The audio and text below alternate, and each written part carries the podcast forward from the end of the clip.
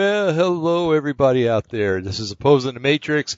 It, today is the uh, 25th of of uh, November 2019. you have uh, approximately 30 or 29 shopping days until you all go broke for buying presents for your loved ones. Uh, uh, just kidding around, folks. It's it's it's an interesting and blessed holiday, and uh, I just wanted to add a little humor to it because uh, you know when we all get the bills in January, it's uh, it's uh, the shock factor comes back into play all over again. Um, again, this is opposing the Matrix. Uh, uh, we have Erik. Hey, Erik. How you doing, buddy? Hey, how you doing, Dave? Nice to have you oh, on the show. Oh, yeah, it's nice to have you on the show too. And people are probably going, "Where's Jim?" Be nice to have him. Well, Jim uh, is going to be a little late tonight. He has other obligations, so for the first hour, we'll be um, hang gliding it away, slip sliding away as uh, the uh, Simon and Garfunkel sung a really good song about that.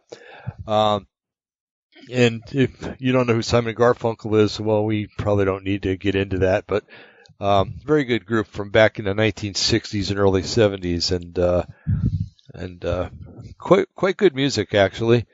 Um, Erik and I were talking before we got on the air here uh, about current events, and uh, since Erik seems to be the one that uh, looks into the QAnon and, and all the things that are going on out there in government and and uh, the, what's going on with the dark state and everything, I was asking what was going on. So, Erik, why don't you fill us in a little bit about what uh, we were just talking about before? So basically, uh, Q had posted uh, mentioning Senator Graham um, bringing actual uh, criminal charges against the Bidens. So uh, the day that that was posted, um, within a day or so, I think uh, he actually brought that uh, to light that they're going to re- requesting documentation on the Biden's, uh, well, Joe Biden's uh, son Hunter, in regards to the Ukrainian um, uh, connection with. Um, I'm trying to think here, uh, with the Ukrainian connection to the Clinton Foundation, and then um, which also links uh, other politicians' children as well, such as Pelosi's son, uh, I think even Romney's son, and there might be a fourth as well, but I can't. Name escapes me at this point. So right. Um, but basically, they're link, uh, there's money being funneled through the Clinton Foundation through that energy company, and that in turn, um, they were used Ukraine as a uh, spying mechanism for the 2016 election, as far as I understand.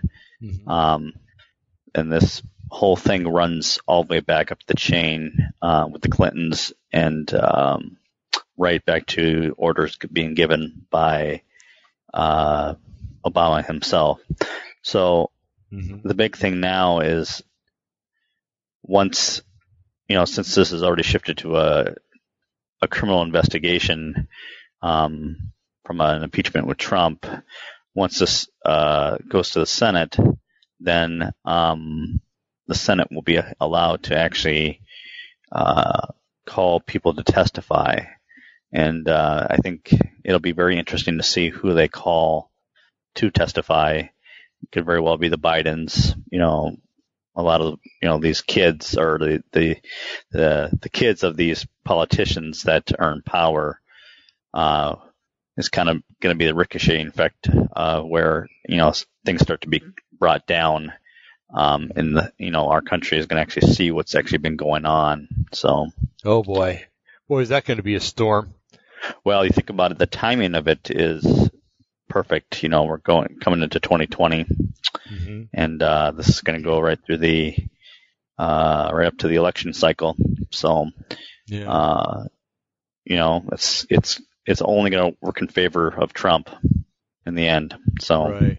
There, I was looking. You know, we were talking earlier, and we were looking up things in kind of a, a mad fashion. Um, because uh, this uh, the subject we're going to talk about tonight um, has nothing to do with this, but um, it may just have something to do with this when t- all things taken into consideration. But um, it's uh, there's an article in Newsmax, Erik, um, and we were talking and about this in the article. Uh, actually, let's see, it was written by a Theodore Bunker, and um, the date that it was posted looks like Tuesday, the 5th of November, 2019 at 12, 12 p.m. Um, it says Graham Senate panel should investigate the Bidens. And I'll read it real quick because it's only three paragraphs. And uh, I'm awake enough now to do that. Coffee's kicked in. Good deal. uh, yeah, I, am letting out the clutch here. Um, Senator Lindsey Graham, Republican of South Carolina, said Tuesday that the Senate Foreign Relations Committee should investigate for, former Vice President Joe Biden and his son over their ties to the Ukraine. Uh, quote, uh, we need to look at whether or not Hunter Biden corruptly engaged in lobbying. Did Joe Biden, the prosecutor, ask the prosecutor to be fired because he was investigating his son? End quote. Uh, Graham told Fox News' Laura Ingraham in an interview, adding that he hopes that the Senate Foreign Relations Committee Chair- Chairman uh, Jim Risch, Republican of Idaho, um, quote, will open up an investigation about the role of the State Department in all this, end quote. Risch did not respond to the Hill's request for a comment. Graham said last month that he would allow the Senate Intelligence Committee to take charge, telling reporters, "What I'm trying to do now, quite frankly, is just calm thing is calm things is calm things now. Um, let the Senate uh, Intel Committee and their excuse me, uh, let the Senate Intel Committee they are given this task, not me. You know, those two guys have worked pretty well together. Let the uh, Senate do its thing.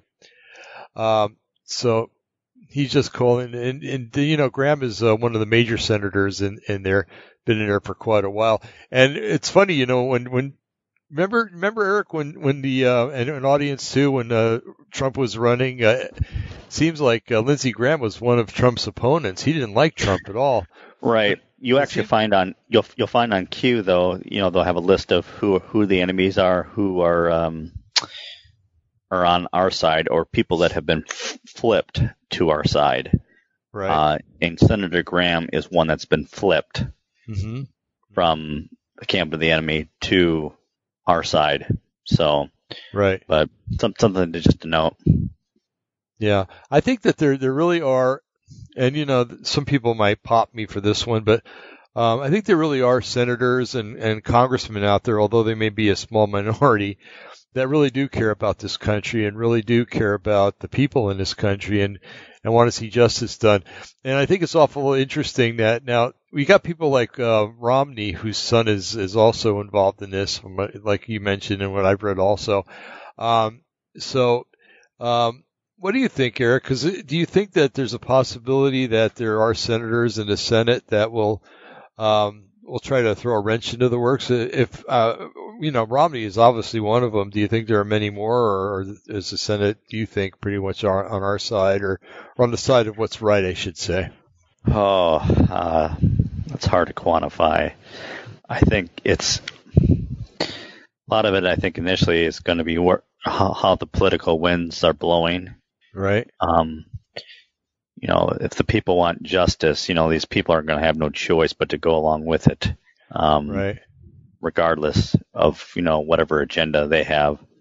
Um, or, you know, it's an election year.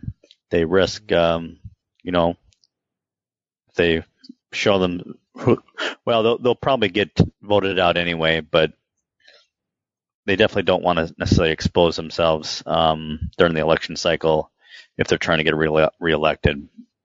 But mm-hmm. to be honest, yeah, every it seems like every politician, whether that's the House of Representatives or or the Senate, everyone that's ever spoken out against Trump, you know, in their election cycle, they they get eliminated. Um, they get voted out, or some of them, for whatever reason, you know, step down. Which you've actually seen a lot of that with politicians. You know, some that have decided to step down and not run for re uh, reelection, or someone's got caught in a scandal, so they're gone. They had to step down. So, right. I just think it's the problem's just going to kind of sort its way out. So, um, Mm-hmm. but I, I think overall, I my sense is the Senate will go the direction that we desire. They don't have much of a choice because um, most of what I mean, it's already been sh- shown that you know Russia, Russia was a scam. Mhm. Um, it's a hoax. Uh, the impeachment thing has really just been a waste of the taxpayers' money. Um, so yeah, I think um, in the end, I think the Senate will definitely go our way. Yeah. You know, well, that's good. I hope so. Um, and I and I do think so too. Um, one of the terms that they've been bantering around, and you know, we, I, I, there, my parents' generation, they one of the uh, things that they had to learn was Latin, and um, so my mother knows what Latin is, but uh, you know, we never had a we had a choice of different languages we could take, and uh, uh, you know, Latin was not one of them that I I took because it wasn't offered. But you hear this term quid pro quo thrown around so much. You know, it's it's it's almost like you know after this is over with, if you ever hear that phrase again, you're gonna want to slap the first person that says it. Right. Um, but uh, basically, it, it means that if you do me a favor, I'll do you one. And uh, you know, in, in in simple English terms, and that's so that's what they're trying to accuse Trump of. You Right. know, okay, yeah, you do this for me, and I'll release the money for you um, Yep. to have your your aid. And I don't know, it's according to who you listen to, but basically he never told them they couldn't have it. He just said that, you know, um, here's, here, in other words, here's the money. And, uh, while you're at it, if, if you wouldn't mind, you know, would you look into this? You know, Right. big difference between that and, uh, you're not getting this until you do this, you know, which is what quid pro quo is. And I can't believe I've said that twice without messing it up. but, uh, um, so we were talking about impeachment, and uh, you and I were, were looking at it um, before the show, and um, so what happens? And and a lot of people that are listening to this are too young or just didn't pay attention during the uh, Clinton impeachment, which was a debacle anyway. Um, I mean, he made a mockery out of the whole process. He really did. But you know, he and his wife make a mockery out of just about everything. And uh, sorry, Clintons. Uh, I, folks, if uh, my car blows up or my brakes fail or something, um, Or you, uh, you, uh, you know, you commit suicide, but you you suicided yourself with a shotgun blast to your back of your head. You know, And you- and you know the Clintons got you. So or you know, they try to say I piloted a plane, and uh, right, And uh, by the way, you know our, our John F. Kennedy Jr. is he QAnon. That is one of the shows that got has had the most listens to than any of the other ones that we've done on this whole radio show. oh really? Yeah, I, I- all the other ones are you know maybe three figures. I think that one's into the four four uh, four figure uh, denomination thing. But um, so people are really uh, interested in that, and they're wondering if it's if it's true. And uh, I, think it is, but uh, who am I? Uh, I guess time will tell. But uh, anyway, getting back to the impeachment, here's what what actually happens. Um, the process of impeachment is established by the U.S. Constitution. We know that. Uh, the impeachment process must be initiated in the House of Representatives with the passage of a resolution listing the charges or articles of impeachment against the official being impeached. If passed by the House, the articles of impeachment are co- considered by the Senate and in trial presided over by the Chief Justice of the Supreme Court with 100 senators serving as jury. If the Senate votes in favor of conviction by a two-thirds majority, supermajority vote, which is 67 votes, uh, the Senate will then vote to remove the official from office. Okay. Um, So somehow, when they vote to for impeachment the House and it goes to the Senate, somehow when they start investigating, right, mm-hmm. the grounds, that's when they're going to pull all this evidence out. Right. and then start Right. calling. Because someone had made a comment, uh, some news anchors like, "Yeah, it seems like this thing's gonna shift from a impeachment inquiry to an indict or uh, to a criminal investigation." Mm-hmm. And someone, uh, there's already a reporter that a couple of reporters that have already made that comment already, Isn't it? and he says the Democrats don't realize it's even happening. mm-hmm. Yeah. So it's the trap that's been set. Mhm. It's not a trap; it's a deception per se uh, on our part. It's a trap of just being smart in order to uh, deal with the enemy um, Right. and their shenanigans. But they're Well, just you know, not that I hate Go ahead. I'm sorry. not that I hate to say this, but it's like it's like they're almost they're so arrogant that their arrogance, I think, is finally caught up to them, and they're they're totally running blind, but they Right. don't they don't realize it. Right, right. Yeah, I've seen it time and time again, and I'm I'm involved in an industry where uh, where uh, we we have to watch over people that are are are criminally um, defunct, should I say? Yep. Uh, or mentally defunct and criminally um, culpable.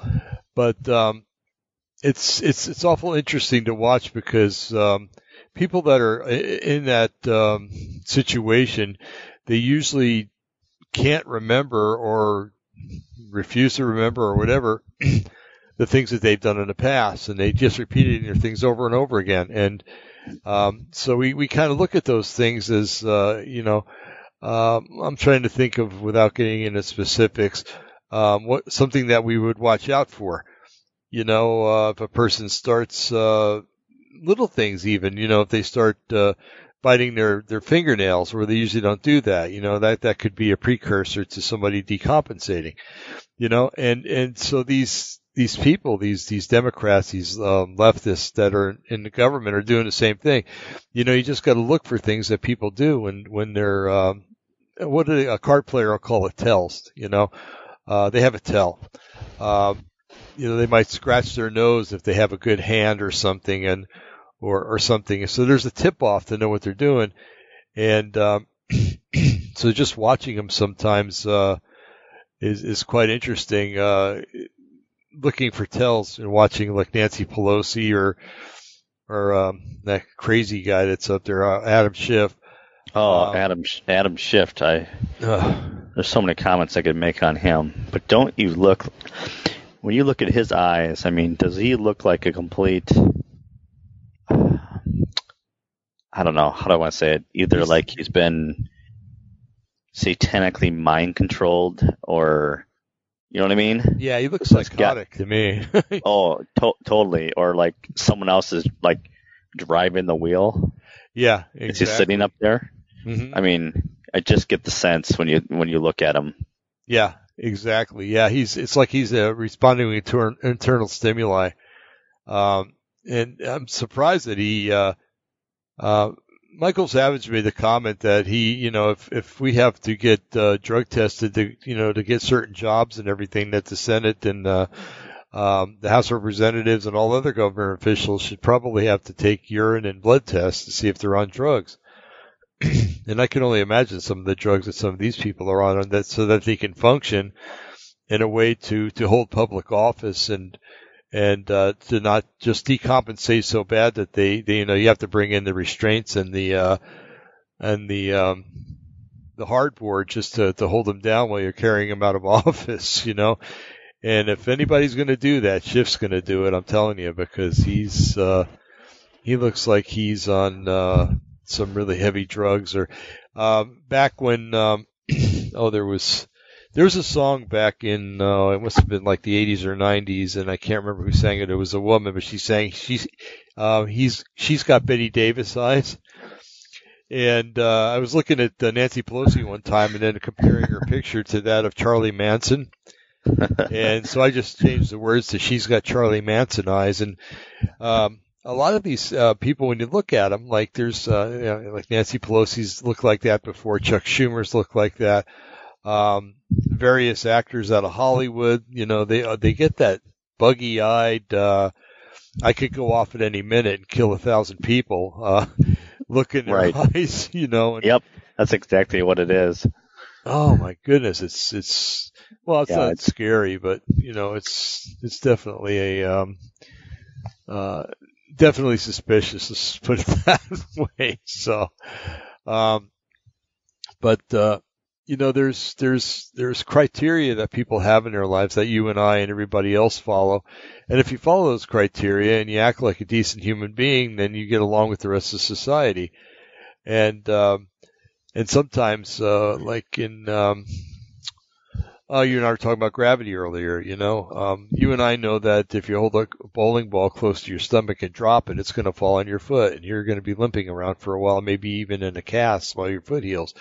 You know, there's just certain things that you don't do because you know they're going to have uh, uh, bad ramifications on your your health or uh, your either mental health or your your physical health, and um, so you know, these these universal laws that are there, uh, we obey them because if we don't, uh, there's there's going to be trouble. And um, so, uh, where I was going with that, I have absolutely no idea.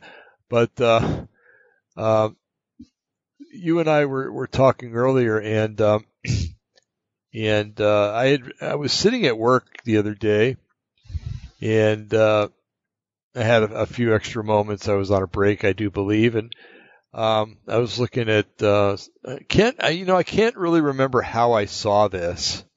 It might have been uh, a post a posting on uh, Facebook. It could have been from a variety of different places. Excuse me, and um, and there's a little article uh, posted there, kind of kind of tucked away, and. Um, it was it was really bizarre because you know you and I and Jim we've been talking about you know physics and alternate universes and CERN and uh, how it could be opening up a portal and and things like that and um, and this article was uh, was was really strange, Erik, and and I think we we've covered everything right that we were going to talk about. Uh, Yeah. Am I, uh, am I jumping the ship or, or not? Nope, we're good. Let's continue Jumping on. Okay.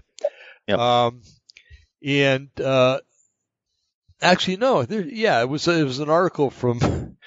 Uh, you got to understand, folks. It's, uh, I live in Oregon, and Oregon is um, a very a beautiful place. Okay, and there's a lot of neat people up here, but they're the the press up here and the government here are are totally um, uh, clueless and brainless and everything else, and uh, uh, and we have a, a station up in Portland that uh, it's called Fox 12. Okay, so Fox, you'd think it was affiliated with the Fox networks, and and uh, you think of Fox News when you hear that, and you think of uh, of an organization that's more conservative than every other one out there, except for maybe Breitbart and um, and a few others. But um, this is one of the most liberal things, and I, and I still don't understand why Fox has an affiliate called Fox 12 because these people are almost like anti-Fox or uh, definitely anti-Christ. But um, anyway, so they they post stuff from time to time online, and uh, and this article came up, and, and usually when I see their their their articles, I just click the big X in the upper right hand corner because they're not even worth reading. And the paper itself, I you know we get it at work, and all it's good for, I would say, would be for wrapping dead fish or lining the bottom of bird cages. Um, but they, they came out, every once in a while these papers come out with something that's kind of interesting. And there's an article and it's, I don't know, maybe take me about three or four minutes to read, if that, maybe two minutes. Um, but I, I found it quite interesting, and there's a couple of buzzwords in there, and I, when I hit them, I'm going to, uh, re, you know, tell you, hey, this is one of them, or something like that. And believe it or not, this is posted by CNN, which is even more bizarre. Not that uh, Fox 12 would quote from them, because they do quite often, but um, the the fact that they would post something like this, and then this is another one of those instances where, um, like the left, they do things, but they don't realize what they're doing. Okay. Um, and this was uh, written by a, a, a, man named Ryan Prior. Uh, he's a CNN uh, person. Um, updated November 23rd, 2019. Posted November 22nd, 2019. Um, and it says a no-brainer, no, Nobel Prize. Hungarian scientists may have found a fifth fourth force of nature, which is real interesting. And, and Erik, why don't you tell us what the the first four are? You have that in front of you, right? Uh, let's see here. Uh, I thought I did here. Give me just one second. Sure. Um, yeah. So there's we're talking about the uh, the four elements of physics. That's what you're stating, correct? Right. Yeah. So according to this, it's um, there's gravitation, uh, electromagnetic, electromagnetism, mm-hmm. uh, the weak interaction, and the strong interaction. Okay. Okay. So, okay, good. I think the, I think I just found that in the article, but I forgot it was in there.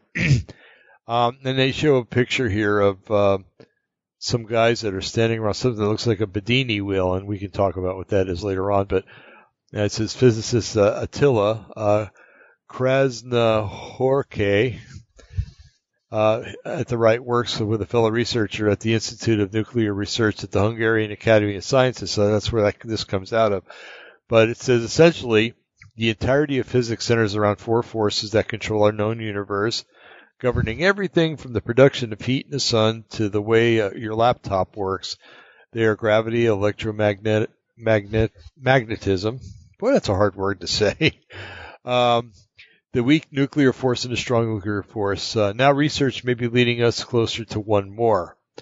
Scientists at the Institute for Nuclear Research at the Hungarian Academy of Sciences, and that acronym uh, that they use over there is ATOMKI, A-T-O-M-K-I, have posted findings showing what uh, could be an example that a fifth force is at work.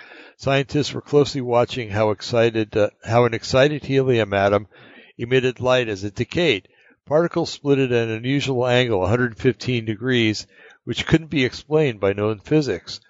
The study's lead scientist, Attila, I'm not going to try to say that name again, so Mr. Attila, uh, told CNN uh, that uh, this was the second time his team has detected a new particle, which they call X17, that's X-ray, X is an X-ray, 17, because they calculated its mass at 17 mega electron volts.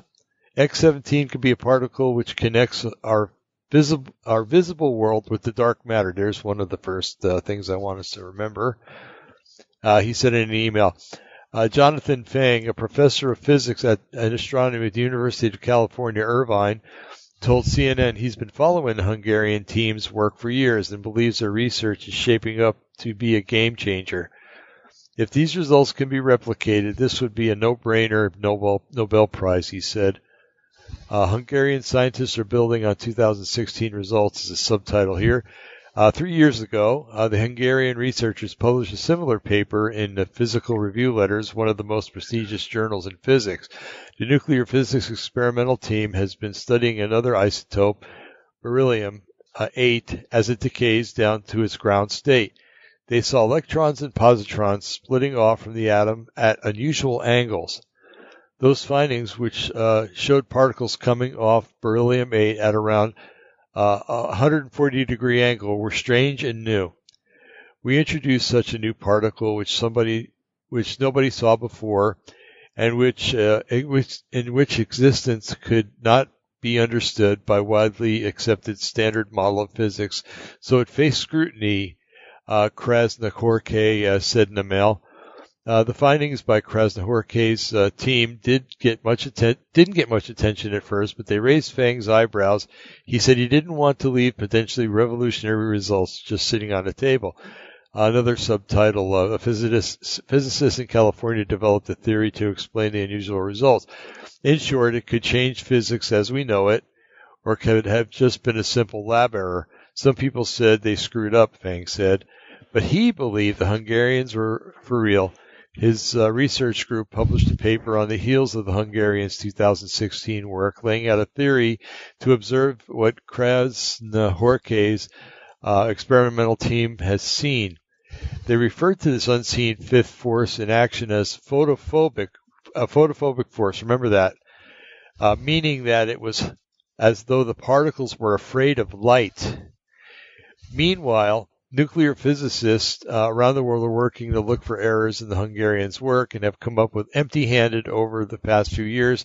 Some very well nuclear physicists have done that exercise, uh, Fang said. Uh, the numbers seem to add up, and no one could can find uh, can find ways their equipment was calibrated incorrectly. And Fang said his own team was uh, comparing the Hungarian experiments with other with every other experiment that's been done in the history of physics. The only way to explain X-17 was hitherto undetected fifth force. The finding points towards the holy grail of physics. To move their breakthrough idea from 2016 forward, the Hungarians would need to repeat the results again. That's exactly what their 2019 results do. Fang said that there is only one in a trillion chance that the results were caused by anything other than X-17 particle and this new fifth force. He added, in a, uh, if another research group could repeat these results with a third atom, t- third type of atom in addition to beryllium and helium, they would blow the cover off this thing. Experimental research groups have already been reaching out to him, out to him, hungry to do that. More sightings of the fifth force could lead scientists to setting specific uh, name for it, understanding its working more deeply, and developing developing practical applications for to harness its power. They're leading us closer to what's considered the holy grail of physics, which Albert Einstein had aimed at but never achieved. Physicists hope to create a unified field theory which would coherently explain all the cosmic forces from the formation of galaxies down to the quirks of, the quirks of quarks. Um, but the universe isn't giving up secrets easy. There's no reason to stop at the fifth. Fang said there could be sixth, seventh, and eighth forces. So, Erik, did you notice that well, the one thing that he said was that um, that the uh, here it says they referred to the unseen force in action as photophobic, uh, photophobic force, meaning that it was as though the particles were afraid of light. Um, now let's let's jump to a, uh, a biblical look at things. Um, who else is afraid of light? Well, we know that uh, you know demonic entities um, cringe at it. Right. Right. Right. Um, I, any Well, principal into any principality as well, I guess. Um, People living in darkness is another one. yes, Yeah. people that are full of darkness, which usually encompasses dark matter, um, are they always want to avoid the light. So Right. Right. Uh, what is there scripture? The people that live in darkness have seen a great light. Another scripture talked about, um, uh, it was in John uh, chapter 1, um, uh, light has come into the world, but the world wanted to live in darkness or something like that. I can't remember the exact phrase that's used. Jesus is the light of the world. Yeah. hmm Yeah. Yep. So, um, so they found a, particle, a, a particle, pardon my French. That was a really bad mistake. Um, they found a particle that uh, that runs away from the light. Very interesting. Now, um, you know, you and I and Jim have been looking at CERN and what CERN does and what they're what we think they're trying to do, and what some of them have even said they're trying to do. They're trying to open up a gateway to um, to another uni- other universes or uh, other dimensions within our own universe. Right.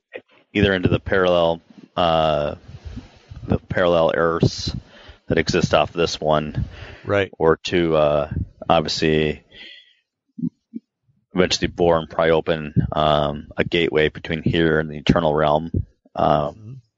Where the uh, heaven dwells, and then obviously the the mechanism in which to unlock the keys to the bottomless pit uh, that imprison, you know, you know the the gods of old, the fallen angels um, Although that fell, yeah, before that, that fell.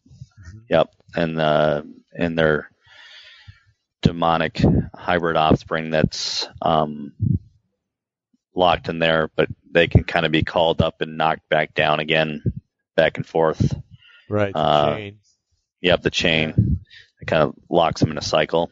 Mhm. So Um, it's I think it's very interesting to note. You know, you you read some of these things and you know, online, and and um, some of them seem to come some from, from some pretty credible sources. But uh, um, there was one scientist that supposedly worked there, and I don't know the man, so I don't know if he ever worked there or not, and uh, I don't know anybody that knew him. But um, let's just say, give him the benefit of the doubt and say that he did work there.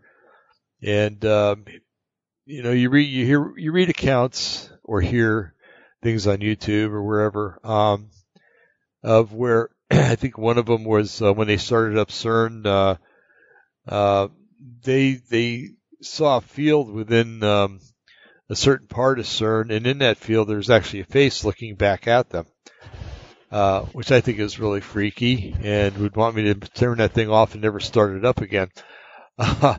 but um, and then uh, for a really wild one, and I'm, I'm, I'm paraphrasing here wildly because I can't remember the story that well, but uh, it's this is uh, the basic premise is that uh, they they wanted to start the thing up and run it at a certain level, and uh, you know they have criteria for how much they want to run it up because if they run it up any past their their criteria, um, it's it's possible that things could happen. Uh, you know they could damage the machine.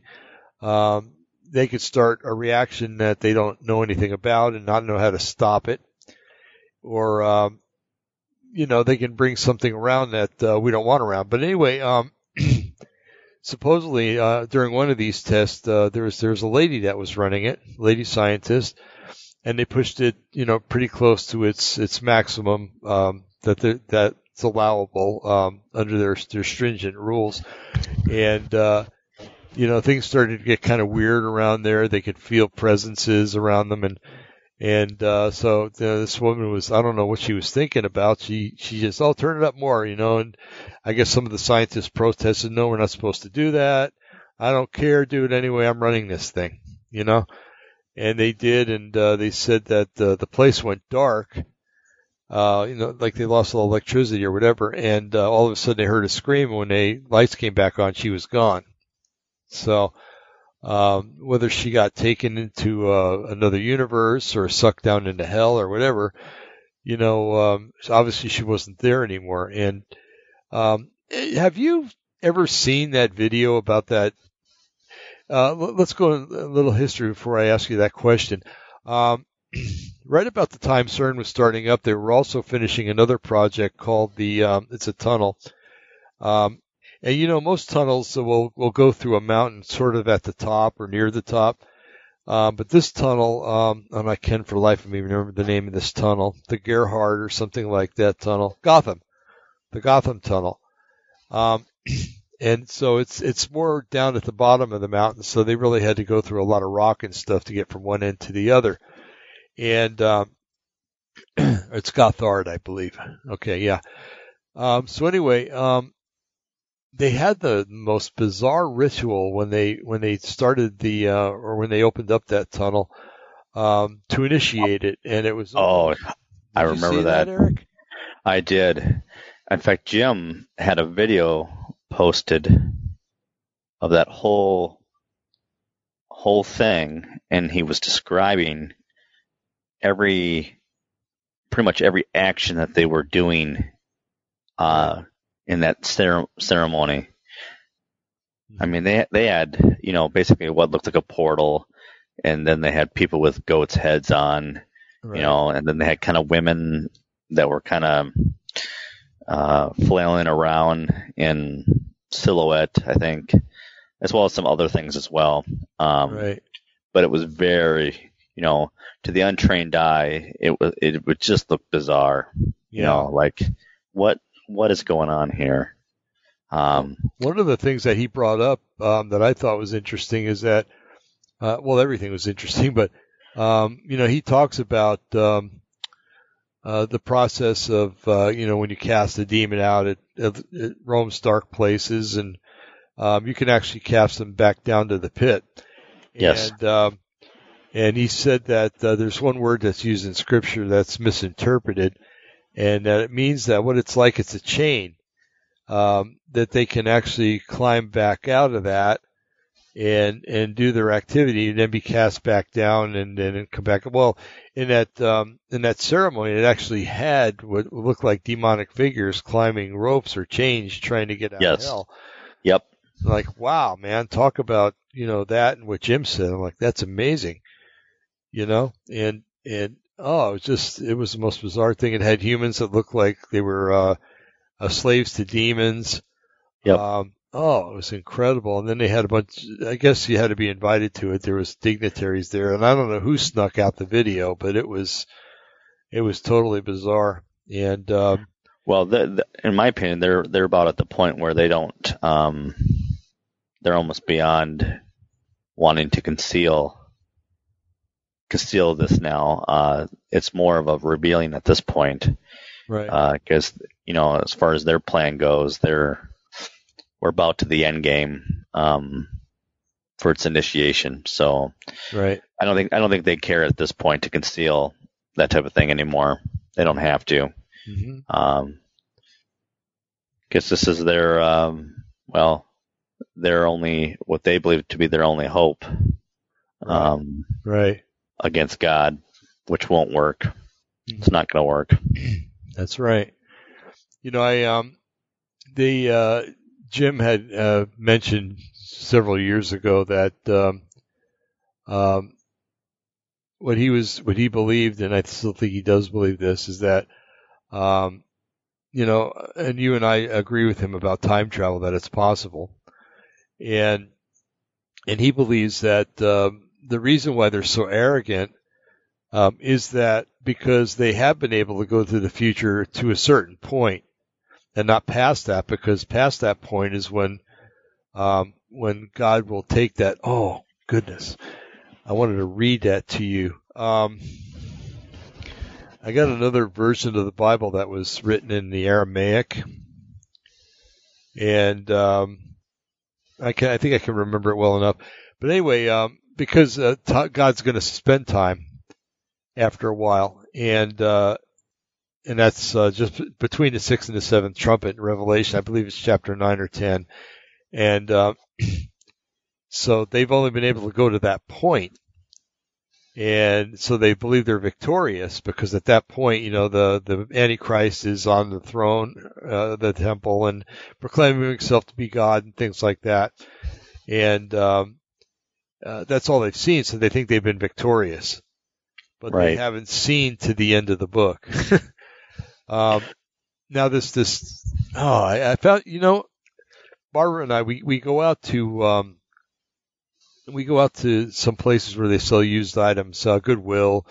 Um, so another one's called St. Vincent de Paul out here, Yep. um, and things like that. And and we find books there that sometimes we're like, wow, why did somebody get rid of this book? This is fantastic. Well, I think it was for fifteen dollars. I picked up a version of the Bible that's uh, that's written in a Syriac, which is taken from the um, uh, the Aramaic.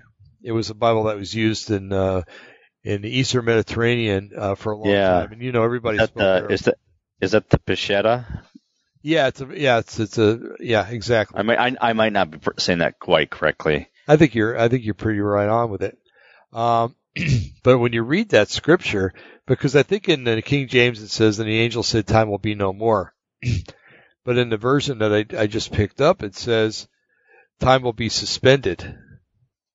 And I'm like, okay, there it is, right there. There it is. Yeah. You know, and um, that's why I think it's very important that you know we read the King James. Uh, uh, I, I really don't read other uh, English versions um, uh, because uh, anything that's copywritten means that it could have been changed.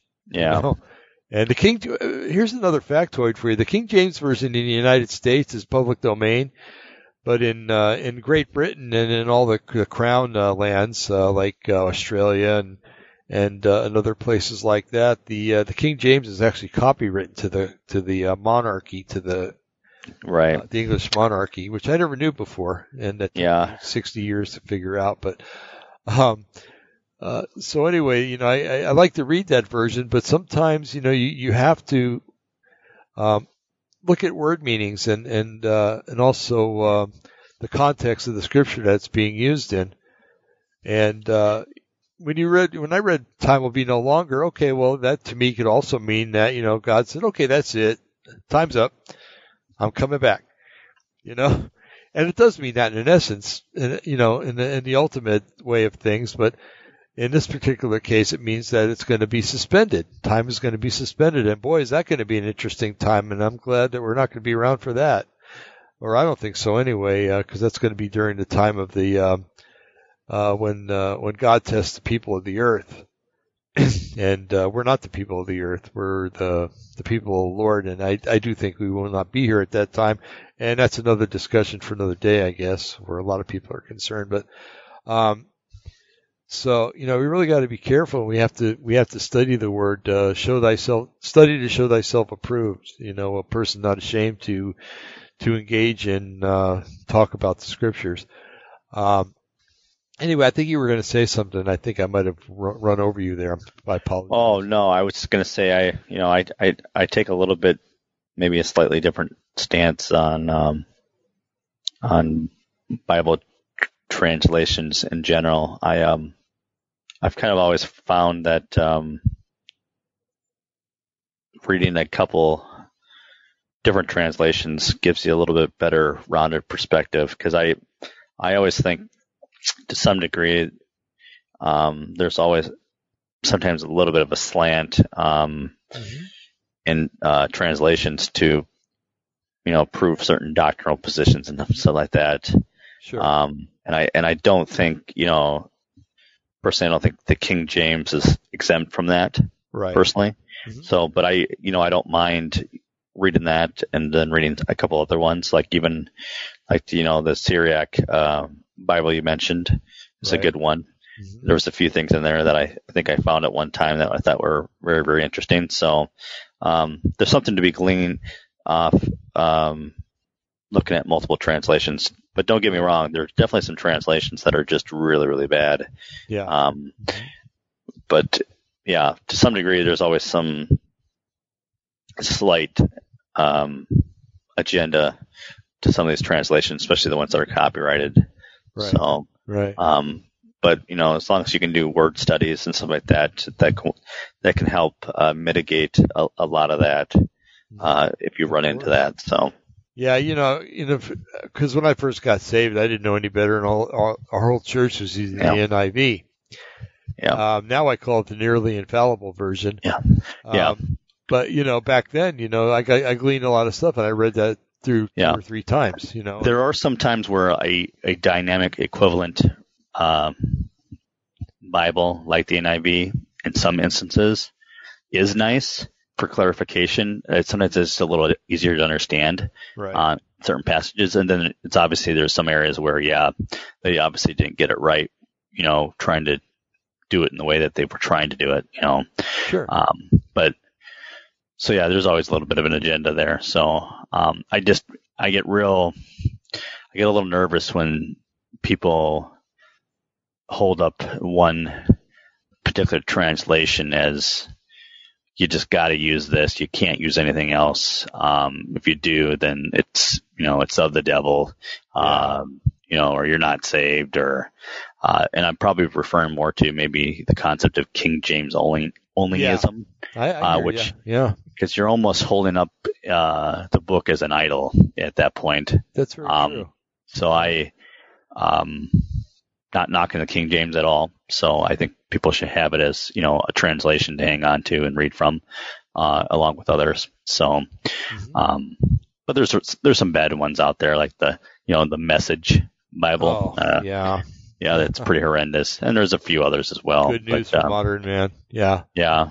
I usually gravitate to, um, you know, um, I'll keep a King James, but then I'll, I, I have an ES, ESV mm-hmm. Bible. Right. Uh, and then uh, I think the other one that's pretty good is, um, you know, NASB, I think. Right. Um, but, uh, yeah, so. Yeah, I, I like the Cepher version too because it uses the, the original namings and everything like that. But, um, you know, then you can go down that path too where, you know, oh, you have to use the Hebrew words. Well, no, not really. No. Because if you're using a word that describes what, you know, uh, if I'm if the Bible says uh, you know the apple of my eye, I'm not gonna you know I'm not gonna argue that that's what what the Scripture says. you know, um, right. And I'm not going to say, oh, well, use the Hebrew word for apple or something like that, you know, but it, when apple is a perfectly good word to use. So, um, yeah, people do tend to go down different roads or different avenues that, uh, I was told when I wrote, um, Unholy Communion, I was told by the publisher, at the time that um, I might want to consider using all the scriptures in King James because the Southwest Radio Church um, was very interested in the book, but they would not have anything to do with it unless I use King James only. Yeah, and, uh, that's too bad. Yeah, exactly. really kind of short-sighted on their part, but uh, well, I, I, just I. you know, I just Baptist thing. Yeah. yeah, it is. But honestly, I just, I, you know, I went through a time, you know, really evaluating translate translations, and I, there was no time where I came to the firm conclusion that I had to use just this one translation above all the others, and you know, all, all the others have to be squashed. Um, I just, it's just, it's just something that's not even worth being um, divided over. Agreed. As a as a people. Yeah. It's just um, it's just one more thing not to be divided by, you know. Mm-hmm. Mm-hmm. You know, it's kind of like it reminds me an analogy of when my my mother used to make meatloaf, and I saw her putting onions in it. And back then, I was crazy and I didn't like onions. Um, but uh, you know, my mother always said, "Well, it gives it flavor." You know, and, and you don't see them, do you? You don't, you know. But you know, I was adamant. You know, oh, I'm not going to eat that if it's got onions in it and peppers. Forget it. Um, you know, but uh, and she was right. You know, it was the the the onions did add flavor, and you know when when they're cooked into the meat and everything's processed, you really don't even taste the onions. So, um, you know, we need we need to take more of an approach like that. I mean, unless it's, I mean, if she was putting like um, uh, arsenic in it or something like that, of course I'm not going to eat it. you know, but uh, well, that's pretty extreme. yeah, it's, just, it's nothing I think of right at the moment. You know. Right. But um, so anyway, you know, we gotta we gotta just pick, what did Jesus say? Uh, be wise as serpents, but as gentle as doves.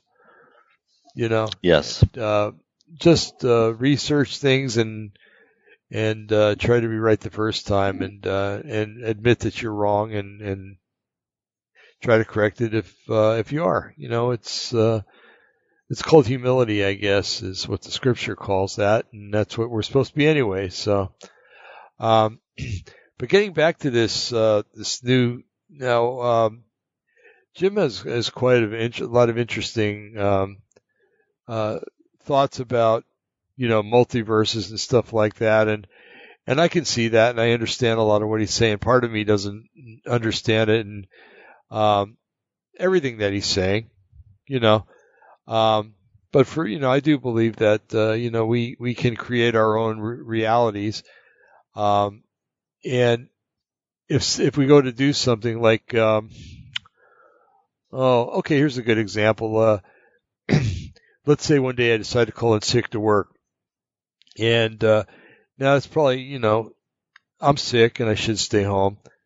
Um, but let's just say one day I'm playing hooky and I call in sick, and I I, re, I pick up the uh, or I pick up my or get on the news on the computer or on the TV and find out that uh, at approximately 5:30 in the in the morning uh, there was a bad accident where I would have been at that time at 5:30 in the morning. You know, um, I actually changed what could have been the result of uh, me being at the wrong place at the wrong time. And so, you know, the one one reality would have been me, the possibility of me uh, perishing in a, a, fiery, twisted wreck of metal, and the other one was me uh, just feeling the urge to stay home and, and not go to work. You know, um, so that's you know that's kind of a way I kind of look at it. Uh, uh, how we can change things, and you know, there's there's many other applications where um, things can go in many different directions, but our our um, our actions change those those things. And uh, Um, and we can change them in the, in the lives of other people too, because the person could be uh, hell bent on going to uh, Hades after he dies, but if he comes at, at you or to you, excuse me, at the right time, uh, at God's timing for him to come to you, and he asks the right questions and you give the right answers, and he can turn around and change his whole course, right? Right. Yeah. So it's, um, you know, I, I do understand all that stuff, but um, I do understand also that you know there are places we're not supposed to go, and I think that um, uh, CERN is one place we shouldn't be going. But at the same time, you got to admit that if CERN has a purpose to open up that bottomless pit, then um, it's serving its purpose to bring around the return of Jesus, so to speak, or Yes. to be an event that'll lead to the return of Jesus. You know, so it's um, man, it's when you think about it, you know, I know a lot of people don't think about these things. Uh, a lot of people aren't like me, you, and Jim, and a lot of the audience. You know, they they just wake up and go to work, and then maybe come home and have a beer and and uh, and just uh, just relax when they get home and stuff like that. But uh, it looks like Jim's trying to call in, so I don't Oh, think he can call into our call. We have to invite No, he him. can't. Um, Should I decline it, and then we can? Yeah. Why don't you just Yeah. decline it, uh, and I'll actually bring him. I'll bring Okay. him in. Okay. Folks, uh, Jim looks like Jim's going to be coming into our conversation. So, um, Let's see here. I'll try to add him on. a second while Erik's adding him in. And, uh, maybe we can try to catch him up to speed. No, shows he's Up connected. to s- up to speed. Yeah, I need Of, no, what we're talking about. Boy, Oh, I your gotta- name. Yeah, I'm going to get you really paranoid until your name's come up a lot in this conversation, pal. Uh-oh. Uh-oh. I knew my ears were ringing, man, but you know, no, I got I got to tell you something. Um, the Steve Steve Shaper, Uh huh. man, awesome guy. He is just. We got to get him on our program sometime. This guy is reminds me so much. uh, He's got a heart like David, man. Dave Oh, Flynn. cool. I mean, oh yeah, this it was a great show. Why Um, don't you tell us what it was about? Um, mainly about the museum, you know, a grand opening and, and, and kind of, you know, just a lot of general stuff first and then, you know, about me and what I'm doing and everything. And then, uh, it kind of segued into what I'm doing now. So I explained about Roswell and, you know, our days there and, um, so, Huh. but it ended up with, you know, what, what we're going to be doing at the museum. So it's kind of Nice. cool. Yeah. Good deal. Good deal. But- Uh, we were just um, we talked about a lot of things. We uh, here we talked about uh, that that new uh, X was it X seventeen. Um, the, you know the um, the fifth possibly fifth uh, form of uh, physics. Oh yeah. Yeah. The fifth element. Oh. Yeah, yeah. So uh, anyway, you know you've read that article. What do you think, Jim? Boy, I tell you, you know, it's it's interesting. It's something to continue following and watching because, uh, you know, it's. Of course, you know, I I believe they'll put a spin on it, you know, that that takes it away from God's sovereignty or you know His perspective, but um, absolutely. I like you like you had pointed out the thing that blows my mind. They seem to be afraid of the light. Yep. Go. Oh Yep. my gosh, bingo right there, man. Come on, hello. um, Hello, McFly. yeah, exactly, incredible, man. It totally incredible.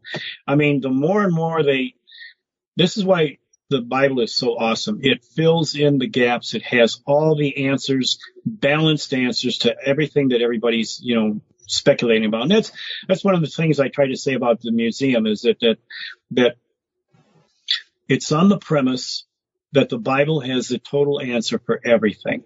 And so there are no mysteries. If we seek the word and rightly divide it and understand how to do that, we can, and, and above all, we have God in control of our Bible study so that his Holy Spirit's leading us and guiding us in the study so that we're getting the logos and the Rhema working together.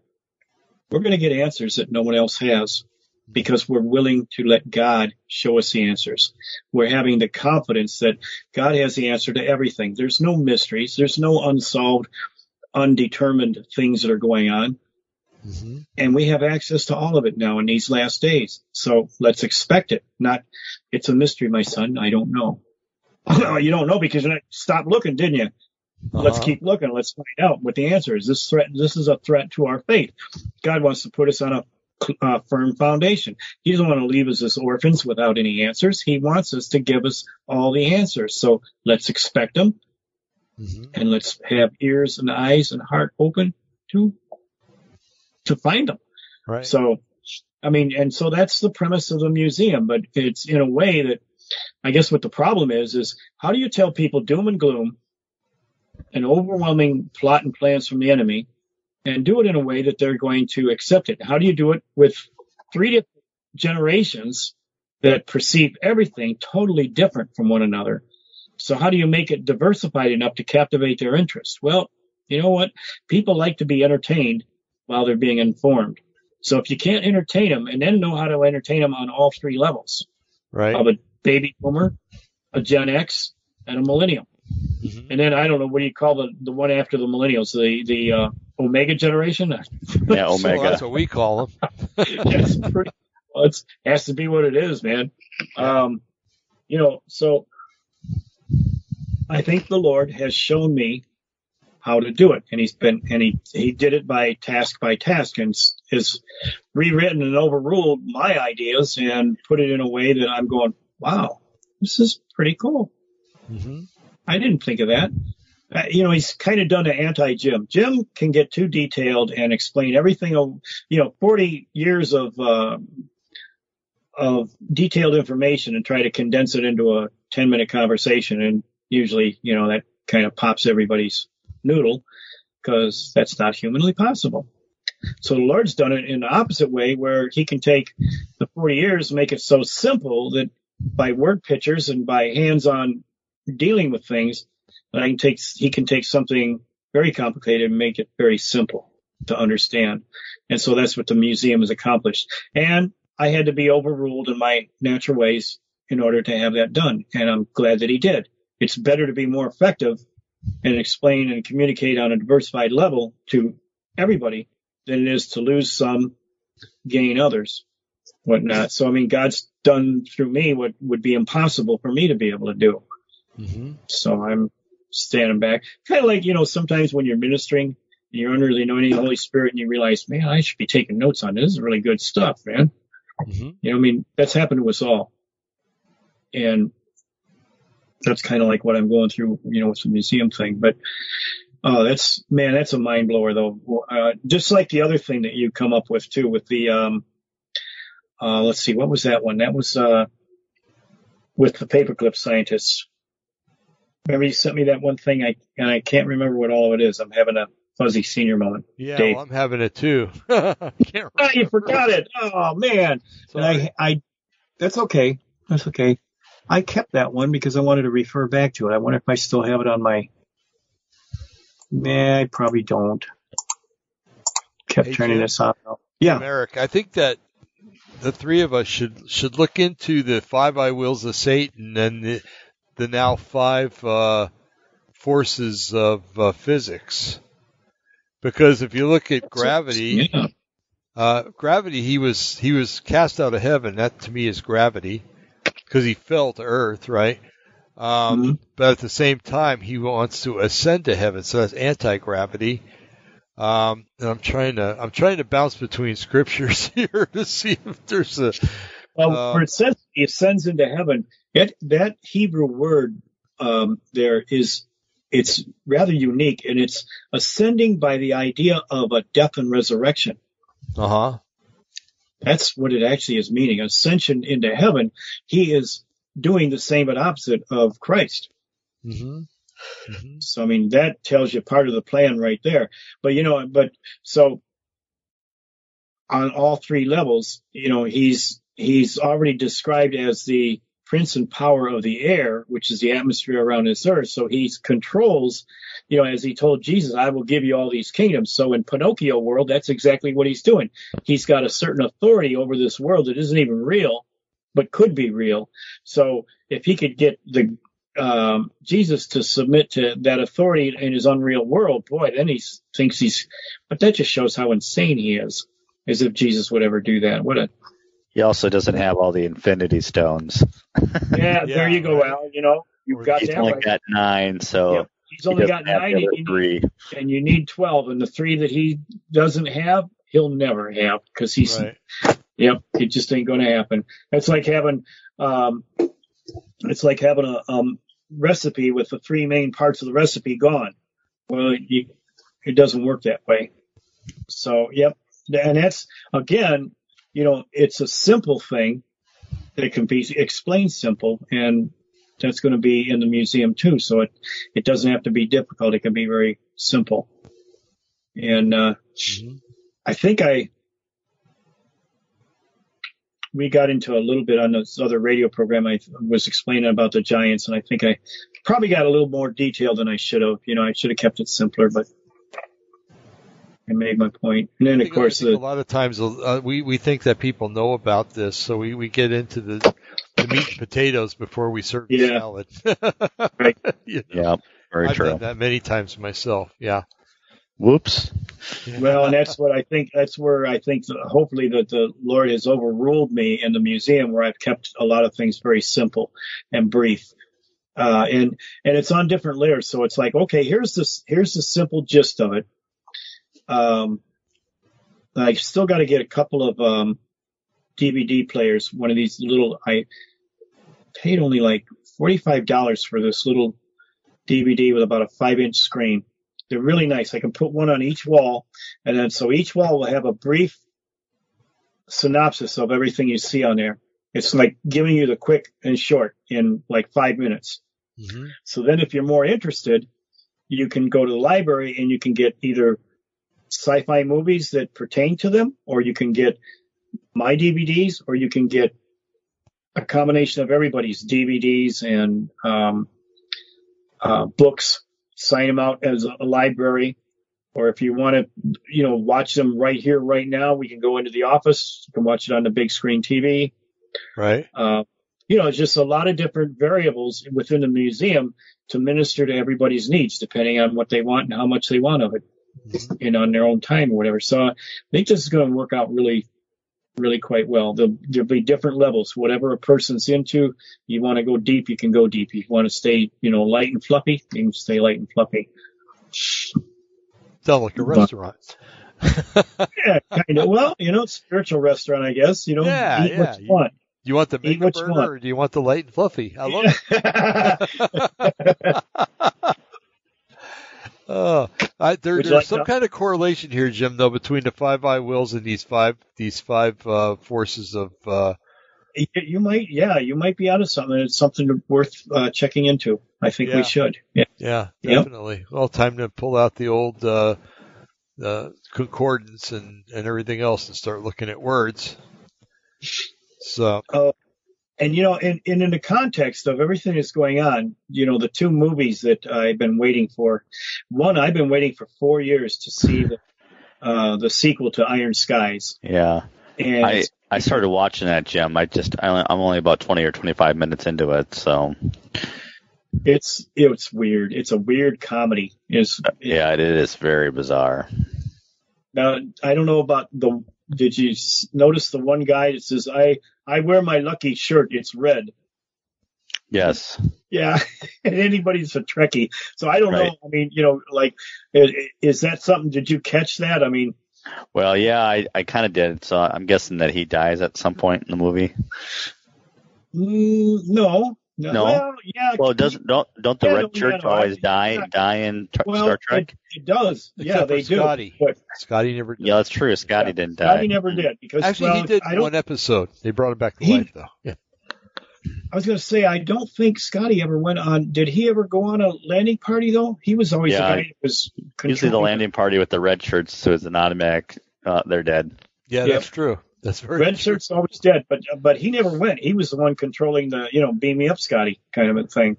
That's true. Uh-huh. So he never went, but but yeah, the red shirts. Anybody that's wearing a red shirt that goes on to uh, to a landing party, oh, he's the dead guy. He's dead. They they did a parody. What was that one on? Oh, um, Vision Quest or something like that. There was a movie, and oh no, I'm Galaxy wearing a Quest. shirt. Galaxy Quest. Yeah, yeah. yeah. I'm wearing a red shirt. Oh my gosh, that must mean I'm going to die. Do I have to go? Can I stay here? oh boy. Uh, yeah, that But, uh. Now the other one, um, so you know, I mean, I mean, so you have that one with the whole Hollow Earth thing, and then the other one that I've been waiting for was the the final season of um, Man in the High Castle, which is about, you know, it started out on a what if movie, what if the the Nazis had developed the atomic bomb and bombed Washington, and what would the world look like with uh, with the United States of America being defeated by Nazi Germany, taken over, and the Japanese taking the West Coast, you know, so they did a very good job of showing how the the different cultures actually merged together and they're forever changed because of that merger. But boy, um, it takes off in the third season. All of a sudden, these films that people were getting of showing a different reality where it was our reality where we won the war. And it was encouraging them to rebel and you know maybe they could have a hope for a change and everything. Anyways long story short the last season gets into uh dimensional travel the nazis into you know hey we're not going to just take over this world. We're going to take over all the alternate worlds from everywhere. And grab their technology and everything so now they're you know it just spreads it but in the context of everything else that's going on things that we're doing things that the lord's trying to lead us to dig deeper on this all fits together, you know, so it's like, wow, that's just really crazy wild. Now, none of that happened the way I thought it would. It's totally, or somebody had told me, I think it was their own imagination or hoping what they thought would, was going to happen. But I don't want to spoil it for you guys in case you ever do want to watch that series. But, uh, I have been watching it, but I'm not. I'm not. I'm not up to season four yet. But yeah, it's, it's a lot. I mean, cause there's a lot involved there. So, um, it might take you a year to binge watch it unless you're going to, you know, really do some serious binge watching. But I don't think with four kids you got time to binge watch too much like that. yeah, it's pretty hard. I I try when I can, but Yeah. but Wow. Yeah, we're Yeah, planning on it- watching that white the High Castle thing. I keep wanting to call it White Castle. I'm sorry. wait, yeah. oh, that you know, you don't have White Castles over there on your end of the universe. no, but do I grew up on them. Yeah, yeah. Dearly. we don't. We don't. We don't have them here either. So Oh my gosh, how do you guys live without White Castle? Mm-mm. I don't know. I heard they have Well, in Las well, Vegas. I actually hel- a lot healthier, probably. yeah, I don't They're know. like pure grease burgers, man. They are yeah, but you gut- know what? I'd rather die with a smile on my face than well, mine is like that commercial. I I don't always eat fast food, but when I do, I grab the worst. Isn't that the truth? Well, I just noticed, you know, with you know myself cutting back with sugar, I've just noticed like if I tried to try to eat a you know like a McDonald's um, cheeseburger, when I bite into it now, um, I, the bun tastes like you're you're you're biting into plastic. Yeah. Yep. And I think I think the, the the issue is is I think most people get so used to consuming sugar that that's what they use to mask the taste of it a bit, Uh huh. you know, in order to Okay. make it consumable. But I think if you're not, if you wean yourself off of it and then try to eat something like that, you can you can tell the difference. Well, It's yeah, like the illusion the illusion comes down. and then you know, you if you taste the hamburger itself, it tastes like a salt block. It does well. It does. Yes, it does. Exactly. Yeah, there's so much salt. Uh, you know, I for some reason, whatever McDonald's burgers are, I can't even eat them. I don't. I hate them. I don't. I won't eat them. Well, Um, Burger King's I- got that like that fries. Impossible Whopper, which is basically some kind of you know, I was going to try it, and then somebody said something about the. is it a is it a GMO Franken food? Probably. I probably I wouldn't doubt it. Uh, um, I don't know though. I thought they were claiming that it was non-GMO. Come to think of it, Yeah, but how do you make plant-based something look like a burger patty Well, and taste I- like it? I've eaten I've eaten some plant based um, sausages, Italian sausage, and they taste pretty good. I've I've adapted myself. I mean, they taste pretty good only because I've convinced myself that they taste pretty good. I don't have any other alternatives, so you know, eh, it's not that bad. Oh, Right. like Eating uh, pineapple and ba- and Canadian bacon pizza. That that should be abolished from the face of the earth. Now there are some things that should be, you know, an abomination, and that's one. I was just going to sorry. say that an abomination, I'm an sorry, but, you know, abomination unto the Lord. well, unto me anyway. But I mean, Yeah. just things that you know, pizza. Pizza means it's got to have pepperoni, it's got to have cheese, it's got to have mushrooms and pizza sauce. Right. You can have anything extra, you know. I mean, I mean, like I like black olives and and peppers and stuff like that, onions, but not pine. Don't put fruit on my. That's an abomination. You don't put fruit on a pizza. That's right. Don't know. That doesn't Probably go. one of those foods from another uh, another parallel universe or something. I think so. I Worked think its way in. yeah, fruity. Yeah, fruity pebbles uh, pizza. Yeah, no, thank you. No, no, no. Uh, maybe I've heard dessert pizza. but uh, yeah, you know, yeah. my goodness, what is this world coming to?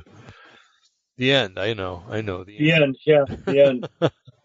the ultimate. Oh, I am going to use this. Uh, did I get that from one of you guys? I think I did.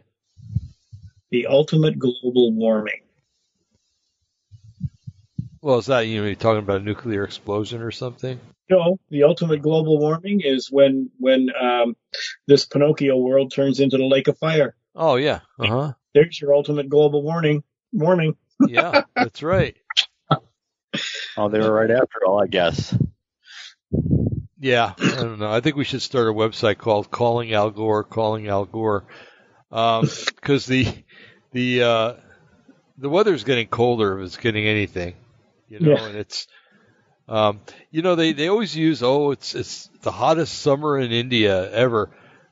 well, India is pretty darn close, if I'm not mistaken, especially southern India to the um, the equator, where it's a lot closer than a lot of places in the United States are. Let's Yeah. put it that way.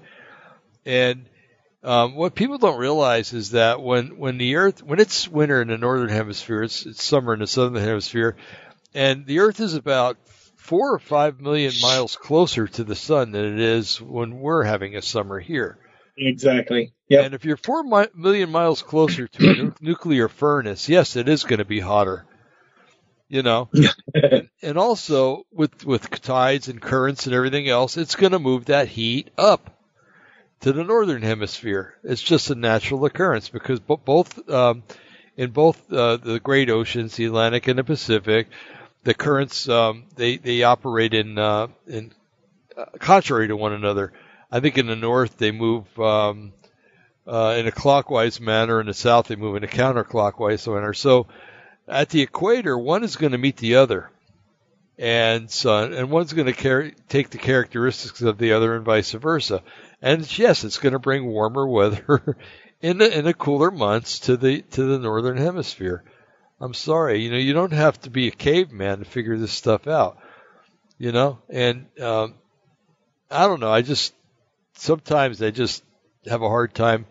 Well, you know, trying to figure out the liberal mind is is you know is fruitless. It's yeah. you know, it's I don't know, but um, anyway, it's like trying to figure out the flat Earth. You know, it's it's just impossible, and and it's it's best to just let those who believe in it believe in it, and just as long as they're not trying to teach my kids or grandkids about it, that's fine. Yeah. You know, but um, anyway, Did you have you guys talked about what's going on with Netanyahu? no, we didn't. Yeah, I- as a matter of I- fact. You know, we did. No, uh, it sounded like he was being Oh, they're implicated. doing. Oh, They're they doing are up- doing. Uh, Trump to him, yeah, Yeah. Right. exactly. And, and it's insane what they're doing to him. I mean, it's no coincidence. Why is it that the two main people that God is going to use, you know, in these last days are being blasted the way they're being blasted? I mean, my gosh, he is up for criminal charges. He could go spend the rest of his life in prison. uh huh, and they got it based on the fact that he has um, given preferential treatment, quid pro quo, to um, different international uh, uh, peoples uh, in in promoting his agenda. It's like, are you guys serious? Are you guys just uh, as your liberals just as rabid over there as they are over here? My Oh, God, it's so. insane. Yeah, I mean, that's so. called that's called politics. That's Uh-huh. what politics is all about. And, be, and and I understand a certain amount of that because I understand business. When you're in business, you have to make deals with people that maybe you don't necessarily agree with, but if you can make a symbiotic deal where your agenda to promote your business or your company uh, makes it stronger and better, and you can do it without compromising the integrity of your company, that's what symbiotic means. They're getting they're getting a benefit, you're getting a benefit without any compromise on your moral integrity or whatever. Then that's what you do. That's what politics is all about.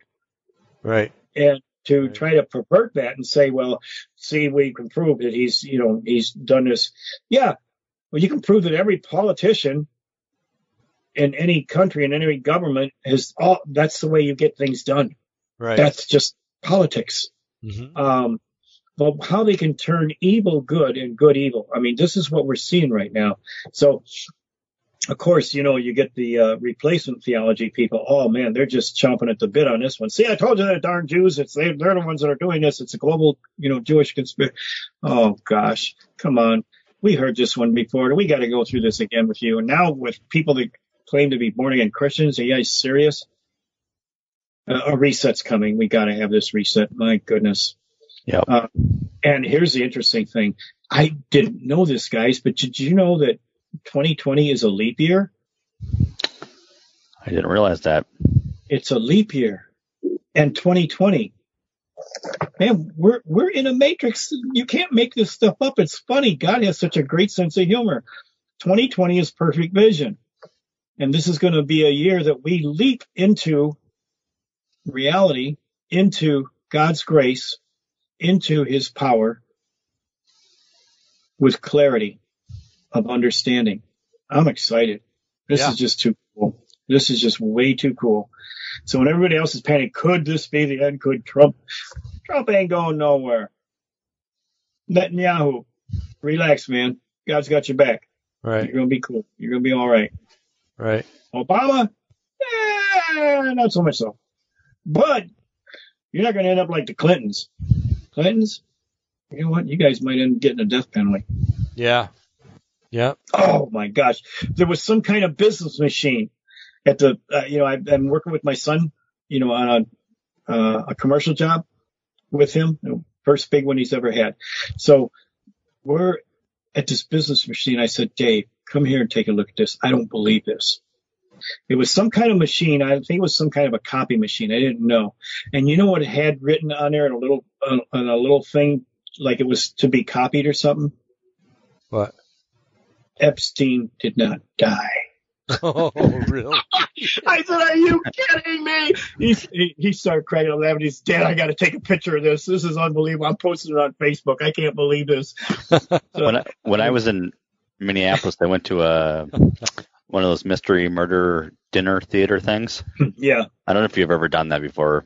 Uh, No, I have. I had like- never done one in my life, and there was a guy there that stood up and said that very phrase uh, about uh, Epstein not killing himself. Right. And I thought, wow. And this was in Minneapolis, man. This Well, is that's uh, this is Hennep- this is Hennepin County, which is It's like Libtard Central. it, it is. Yeah, I could just I could kind of feel it in the air and um my gosh. and the Okay. and, and the people, you know. Uh, and he stood up and said that and That's got real cool. quiet.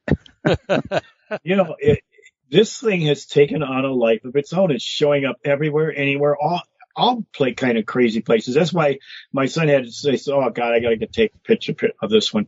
But you know, it's like it's taken on its life, like in World War II. At the end of World War II, um, uh, a thing started showing up, and it was from a cartoon, and I can't even remember the details on it, the cartoon, but it was relatable in a, a very humorous way. But as they would uh, overrun different Nazi compounds, Kilroy even in the was here. Kilroy was here. Yep. Yeah, and it shows the two hands and the big big nose, you know, sticking over the um the wall. Yeah, over a wall or a sign or something. But I mean, it, it happened in both campaigns. It happened in uh, Japan as they took over different areas. Kilroy was here. Kilroy. It just took a life on of its own. It was everywhere. Kilroy was here, and even went on to uh, I think Korea and. It was even in Vietnam sometimes. There was markings. Kilroy was here. So I mean, it's a. Um, I would have to refresh in my mind, but there was a. It's based on a cartoon figure, and it's somehow relatable to the whole thing, and I can't remember Oh, what exactly it was. Jim, I forgot to. I, I, I, I you weren't here when I, I shared this with the Erik in the audience, but Barbara and I, we often go to um, Goodwill and places like that. We found a place um, in over in Sweet Home and uh, over by the lake, and they they sell these. Somebody has is getting rid of all their books. It must have been like an estate sale. Well, somebody bought all of them, and they're trying to sell them there.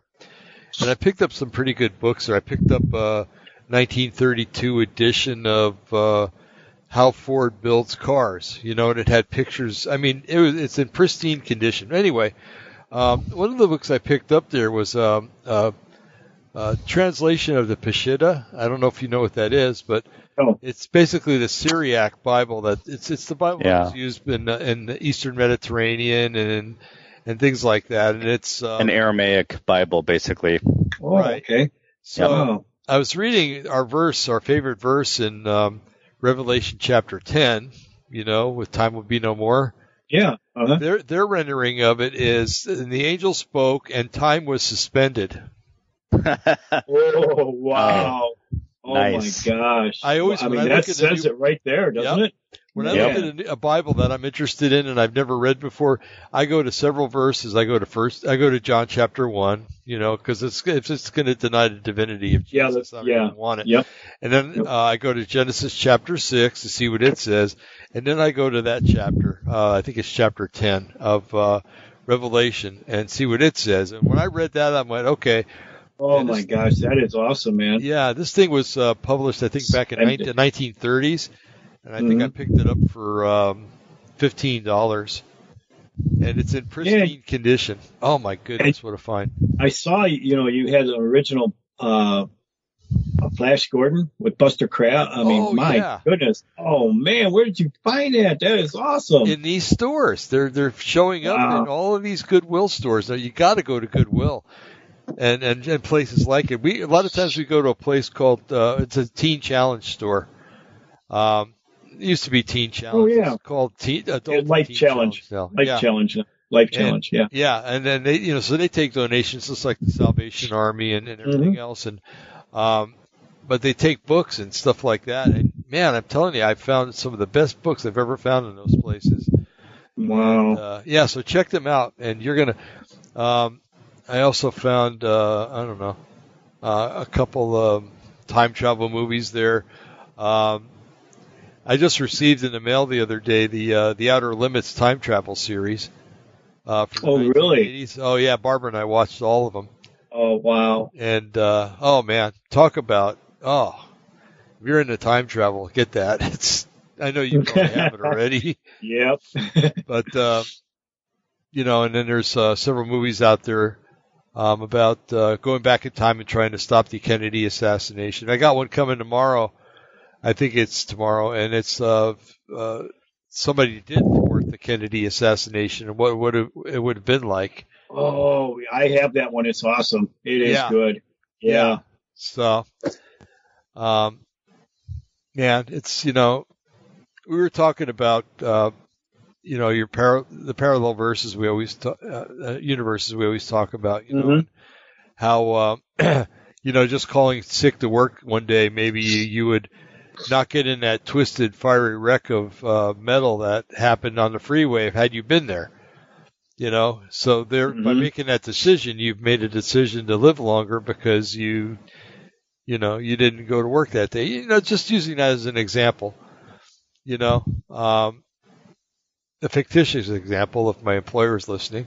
Um, and uh, you know, it's you know, it's it's just amazing that you know how many possibilities there are. I mean, for every second, every breath that you take, how many possibilities there are that things could go one way or another. And we all always make well with the breathing, you can't do anything about, but unless you hold your breath. But um, you know, just about everything else you do, there are so many different possibilities and outcomes that could happen you know, and how, how God uses just all of them to, in the right sequence to get you to where he wanted you to go to, in the first place. Right.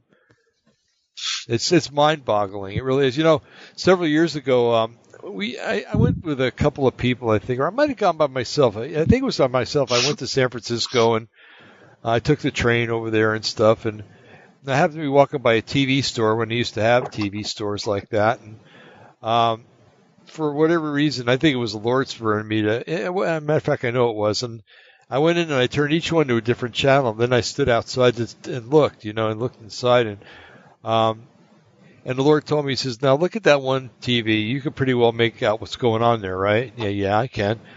Now try to try to concentrate on two TVs, and you know, if you go back and forth, you you can do that reasonably well, not perfectly." Then he said three, and that was not possible.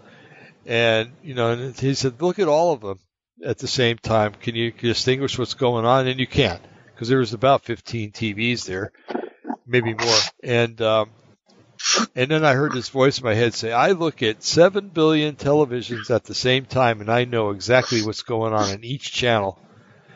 And I went, whoa, that just blew my mind. you know? Mm. Nice. Yeah. So, and a matter of fact, it made my mind shut off because I couldn't fathom it. You know, um, it came back on, Man. thank God. But um, evidenced by I'm talking with you, and uh, but yeah, it was just things like that, you know, and and just uh, you know, what was it? Um, you know, having dogs, you got to let them outside every day, and when a dog goes outside, that is like that is like his freedom or her freedom, you know, and it's like you know, you've given them the best of everything in the world and they get to go outside. And, um, I mean, if they're an inside dog and, um, and I walked outside one day and I'm like, wow, you know, this is what's really weird about this is I, you know, I'm outside and I understand why the dogs are happy, but I'm still stuck in this body, you know, and mm-hmm. I cannot comprehend what outside is like, you know, like the dogs consider outside. I can't comprehend what outside really is until the day that I get to go to be with Jesus. Yeah. Because that will be me getting to go outside. yeah, exactly. You know, and it's it's it's neat that you and I and and, and Erik, you're you're younger, but you st- you you possess the same characteristic. You can imagine things. We can imagine things like that. You know, um, we haven't lost our imagination to video games and television and all that stuff. We can we can sit and muse and, and ponder and think about things and what the results will be if we do this and that and and yeah. Um, you know what would it be like if this happened or that happened you know and I, I would say that you know I would say you know for me I'm I'm 40 now I was right on that tip of the age where uh critical thinking was still uh, taught, right? Even, even from mm-hmm. an education standpoint. Um, mm-hmm. But right after me, it was done and gone. So, yeah. Yep. Yep. It's a shame too, you know, because so much can be it is. from it. You know, it's I don't know.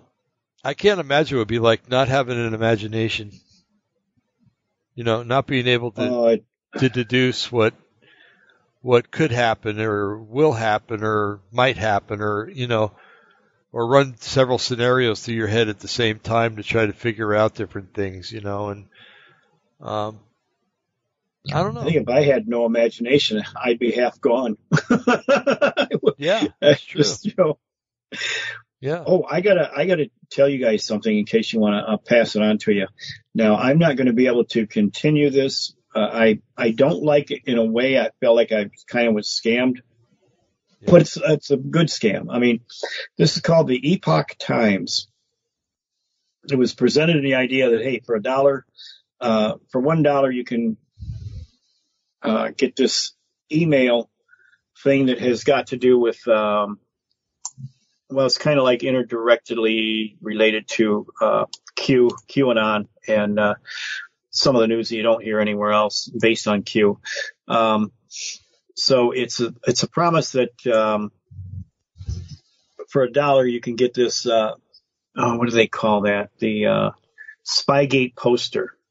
I wanted that poster. Man, this is um, the Spygate poster shows all of the officials under the Obama administration that's been put into most critical parts of our um, infrastructure in the United States. Really? And it shows who, the, you know, their names, where they're at now currently, where, where they're, where they were placed and where they're at currently. So you have like a whole poster of everything. Now the problem is that what started out to be just a dollar uh, a month ends up being actually sixteen dollars and ninety cents a month. But with, oh, but, but with that, you get their newspaper delivered to your home. You get an email version ahead of time to look, but you get a hard copy newspaper, a literal newspaper, based all on things that you're not going to get anywhere else. Huh. It's probably a good deal. I'm on a fixed income. I can't afford 1690 a month. I can do it for one month because that's all it takes. I, at one month I can cancel, but I'll still get my Spygate poster and, uh, uh, the tradition magazine will just continue, but I'll get my Spygate poster. I want that poster. I'm going to put it somewhere in the museum, not in an area that probably is going to be, um, probably in my office, I think is where I'm going to put it. It's, it may not be part of the presentation. I'll have to pray about that yet to see how far I'm going to go on that. But I definitely want it there so that I can see it. It's going to be worth my time having it. And I think anybody that really wants to know, um, you know, who these people are, where they are, to help you determine what, who you want to communicate with and who you might not want to communicate with. Uh, I think it's just a nice thing to have. So I'm doing it, but um, I can send you guys um, the link if you wanted to get it for yourselves. Sure. Yeah. you bet. Yeah, definitely. Okay. And I am going to do this immediately. Good deal. I'll send it to you guys right. Okay. Okay. Hey, get paid. Yeah. okay. Okay, here we go. Yeah, now I can do it. Okay. Now.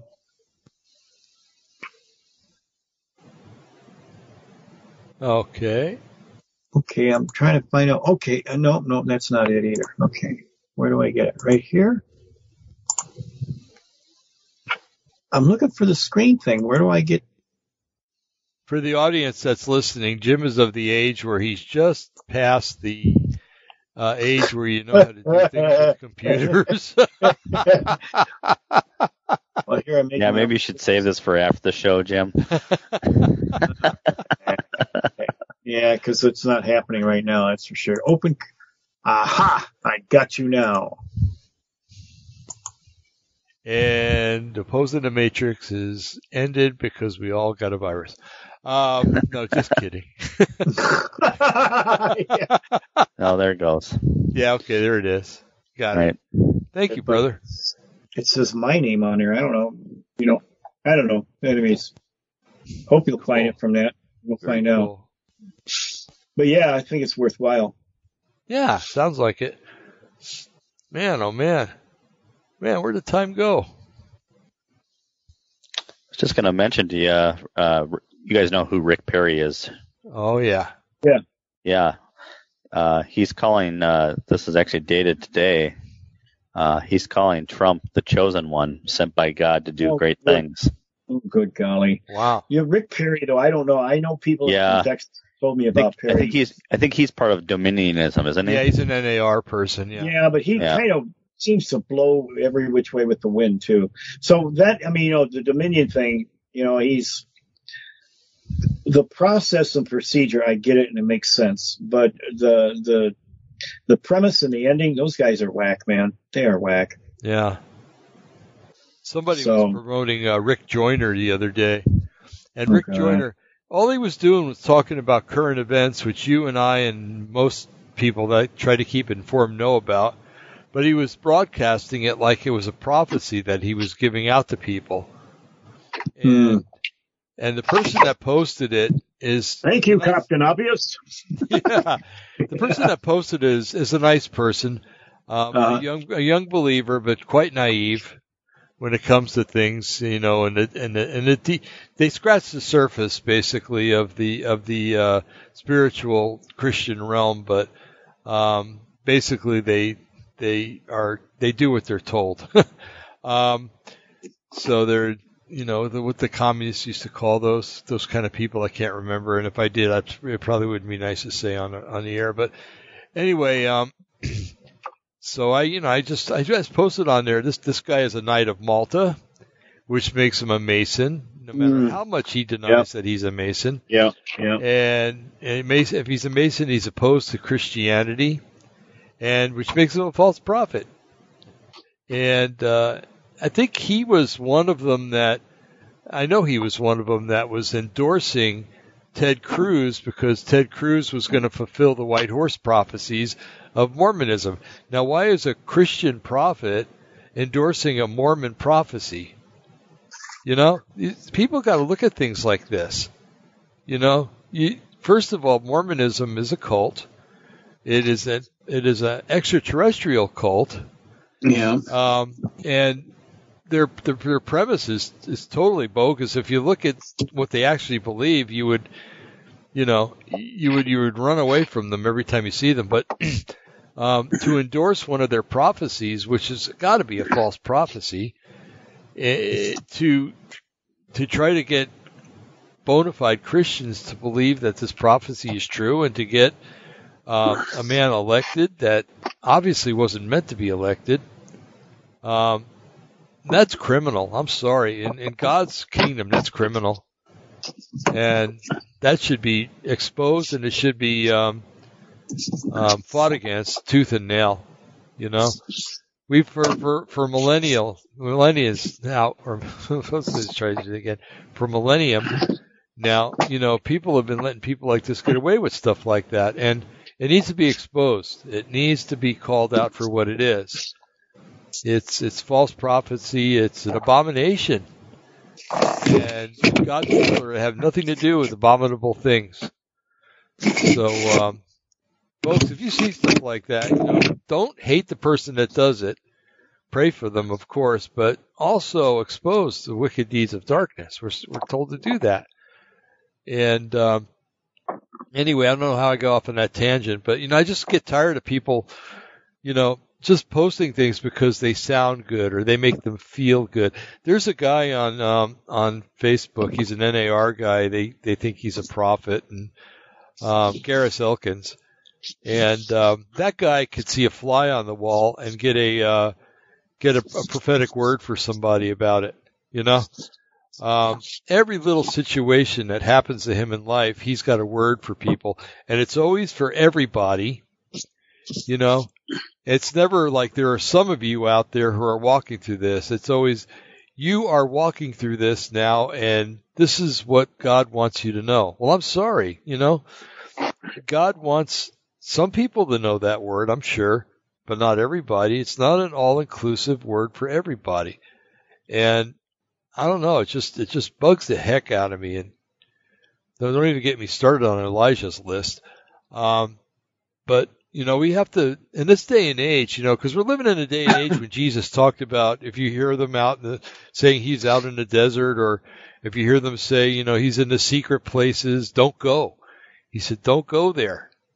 You know, but man, I'm telling you, that's that's all you do is see you see people. Oh wow, this guy's a prophet. You got to listen to him. He's great. He's great. It's like no, no, no, no, no. The Jeremiah ran into that all the time. You know, he uh, he would have a word from the Lord. It'd be him and Baruch. You know, Baruch was his scribe, and they would walk to the different. He would walk to the king and to the priests and stuff, give him a word from the Lord, and there'd be 15 other guys that were given a, the exact opposite of Jeremiah's message, and they believed those people because they were speaking to people with itching ears. You know, Jeremiah's like, oh, you know, just give up to the Babylonians; they'll treat you good. You know, everybody, no, no, no, you got to fight them, you got to fight them, and because of that, thousands, if not tens of thousands of people died when the Babylonians took Jerusalem. You know, so we got to be really careful. If a, if a, in my estimation, if a person is a has a prophetic calling and they're popular, I, I start looking at them really careful. You know, um, picking Mhm. apart what they say because, you know, usually when the Lord gives a word, it's not taken by a lot of people. It's it's taken by a select few that the Lord wants to hear it, and other people. Um, I should say. Uh, let me back up. Um, if a person becomes popular like that, a lot of times it is rejected by a few and accepted by many, and um, we just got to be careful who we listen to and what we listen to. And I don't want I don't want another Heaven's Gate. I don't want another Jonestown because people are ignorant and they don't know what to do. I don't know what else to say. It's a control manipulation uh, thing, you know, and it's it's like a true, and, it could be just immaturity, Yeah. immaturity on his part. You know, I mean, the gifts are given freely, so it's how you say what you say, and when you start directing false prophecy and false prophets is saying, "Hey, this is something you need to listen to." But why? Why am why do I need to listen to it? Do I need to listen to it because it's real? Do I need to listen to it because I can understand what the enemy is up to? Why am I listening to it? Sometimes I don't think they clarify. Maybe they don't mean it.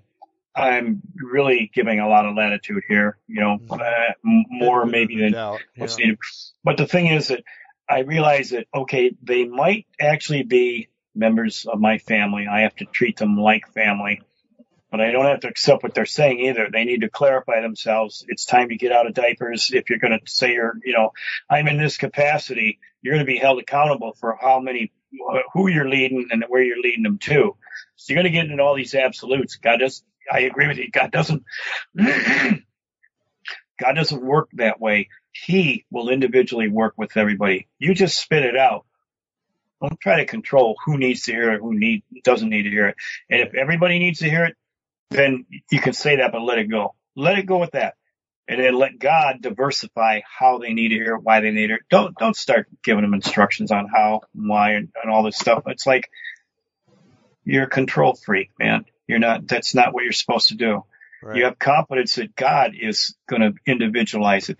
But see that that's another indicator that people that can't have that kind of grace don't have the maturity to have that confidence in the Lord to know that the Lord can back up his own thing. You're just you speak out the word. Don't start interpreting it. It's not your job to interpret. Just speak it out. hmm But you know, but who has that confidence? One that has an intimate relationship with the Lord. The people that don't, they got to sell it to you. Right. and some of it's even taught bad doctrine. I mean, if you don't, their blood is on your hand. Ain't nobody's blood on my hands. I didn't die on no cross for anybody. Uh huh. I'm just a mouthpiece speaking out. Right. But, you know, people don't. And so that's where I think, especially new Christians, naive Christians, I mean, you're, you're a little bit naive, but you got to be careful with what you post and how you post it. Right. Um, man, otherwise we're going to be going on every wind of doctrine. I mean, and that's not a good thing to do. And like you said, most people that are going to talk to in absolutes like that, they may have followers, but those that really speak from the Lord, they don't have that many followers. They're not really all that popular because they're saying stuff that the devil, uh, the God of this world, the devil doesn't want others to hear. Right. Right. So Yeah. Yeah, just- especially at especially at these times, man. I mean, it, you know, it's like nothing in the rearview mirror is what it looks like, and it's a lot closer than you think it is. And this is what we got to kind of keep in our own minds. We're at the end of the end, man. yeah. There's deception everywhere. Well, I'll give you a for instance. You know, we we've got a an acquaintance, my wife and I do, actually a family member. Um, but um, one day, you know, they were really oh, um, what is it? The Rick Warren. Yeah, Rick Warren this, Rick Warren that, and I. So I, I posed a question, you know, and I said, I said, there's some people that are saying that this guy is trying to to meld Christianity with Islam. I said, have, have you heard anything like that? I'm just curious, you know? And oh my goodness, I, you know, it's like I, it's like I threw a stone and mortars got launched at me. Um, Yeah, it's like well, and and basically the summation of the whole discussion or the lecture, I should say, because I didn't get to discuss anything, was that hey, our pastor said that he's okay, and if our pastor endorses him, then he's got to be okay. And I'm like, whoa, okay. you drank the Kool Aid and you downed the blue pill with it. yep. yeah, exactly. And the uh, sheep follow the shepherd. That ain't the shepherd. The shepherd is Jesus. You know, your Exactly. pastor could be wrong. Oh, Yeah. I know. It's, oof, yeah, it's like, man, oh, man. here's this blue pill and drink it down with this Kool Aid. Yeah, wash it down with this Kool-Aid. oh my goodness, it was terrible. And don't It's eat like- the romaine lettuce. At least not for like next month, maybe. you know what? You know what? I have been getting sick when I've been eating, yeah. and I just realized where does the romaine lettuce come from that I got in my refrigerator that I've been eating every daggone day? Probably Getting Mexico, Yeah. where they Oops. use human feces for fertilizer. No, no, there's a huge contamination. I don't know if you saw that on the news or not. There's a huge contamination right now on romaine lettuce. And they're saying if you don't know where it came from, throw it out Huh. because it's it's all there is a huge contamination right now of uh, romaine lettuce Really? that's already been distributed. Yeah, you didn't know that? Oh yeah. no, check it out. Uh uh And so here I've been getting sick in it, and uh, I'm realizing, uh, duh. So I'm throwing my lettuce out. I love romaine lettuce. I, but I, uh, you want to get sick every day like you've been getting sick, dummy? Like, I mean, some people are dying from this stuff. It's how bad it is. With me, it's, I don't know. I'm probably more like a cockroach. I, I think little doses have made me, you know, tolerant. definitely, definitely. Right. Not that you're a cockroach, but you- you become tolerant but- to this stuff. I Yeah. become tolerant. I mean, well, I mean, even with, uh, my goodness, in all of the industry that I've worked in, and all of the things that I have been, um, come in contact with, it is just incredible that I'm still even alive. I mean, God's protection has, has been phenomenal. I mean, I sat in open pits of xylene. I don't know if you know what xylene is. Yeah. You know, when I was uh, maintenance welder and repair, they used to use xylene as a cutting uh, agent. And here I am laying in this stuff while I'm working on a line, uh, repairing equipment. Mm-hmm. Um, I was power washing what I thought was mud off of these augers after they had done some deep drilling. And the stuff was benzene. Uh-huh. The stuff was boy. getting in my mouth. Oh, I go, man. Spit it out. I mean, how am I still alive? yeah. How are you still alive? I, God's grace and mercy, I guess. He says, Yes. oh, you know, I'm telling you, it's, and, and there's been so many other places that I've been, you know, come in contact with stuff before OSHA was ever anything that existed. Yes, because I did actually weld in shops before we had OSHA. You talk about some crazy working conditions. Yeah. I mean, I just man, uh, with fumes that were highly toxic, you know, and Yeah. I know. Believe me, Yeah, I've been there. like, I- you know, what didn't kill me made me stronger, I guess. I, you know, but I mean, it's only by the grace of God. My gosh, I mean, you know, but some of this could be residuals of why I'm having such so many health issues. But then again. I've wondered that myself. Yeah. But the thing is that that I have promises from God, and I can rest on that. And um, even you know this, all the biggest thing on this SPD oil stuff anymore. Oh my gosh, I, I well, Michigan is a totally legal marijuana Oh, now. CBD. You can have yeah. hmm CBD. Oh, what did I say? SPD. Silent Right. oh God, I don't know, I think I'm dyslexic somehow. Probably because I'm a left-hander. I don't know. Good golly. Which brings me to the Mad magazine. But anyway, go ahead. Oh, now that is so cool. You got an original. I see you got a couple of original oldie Mad magazines too. Gosh, yeah. I wish I would have kept some of my old ones, man. Because you know, Jim, when I was a kid, um, I was back in the '60s. You know, we used to have a truck that used to come through, and it you always knew it was coming because it sounded like a mosquito, big mosquito.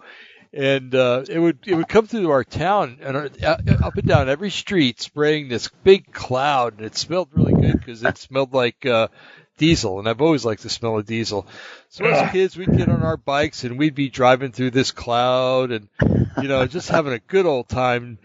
And uh, you know, all of a sudden, one day the cloud stopped. It didn't come around anymore. And then we realized that, you know, uh, later on, years of, years later, I realized that that was DDT.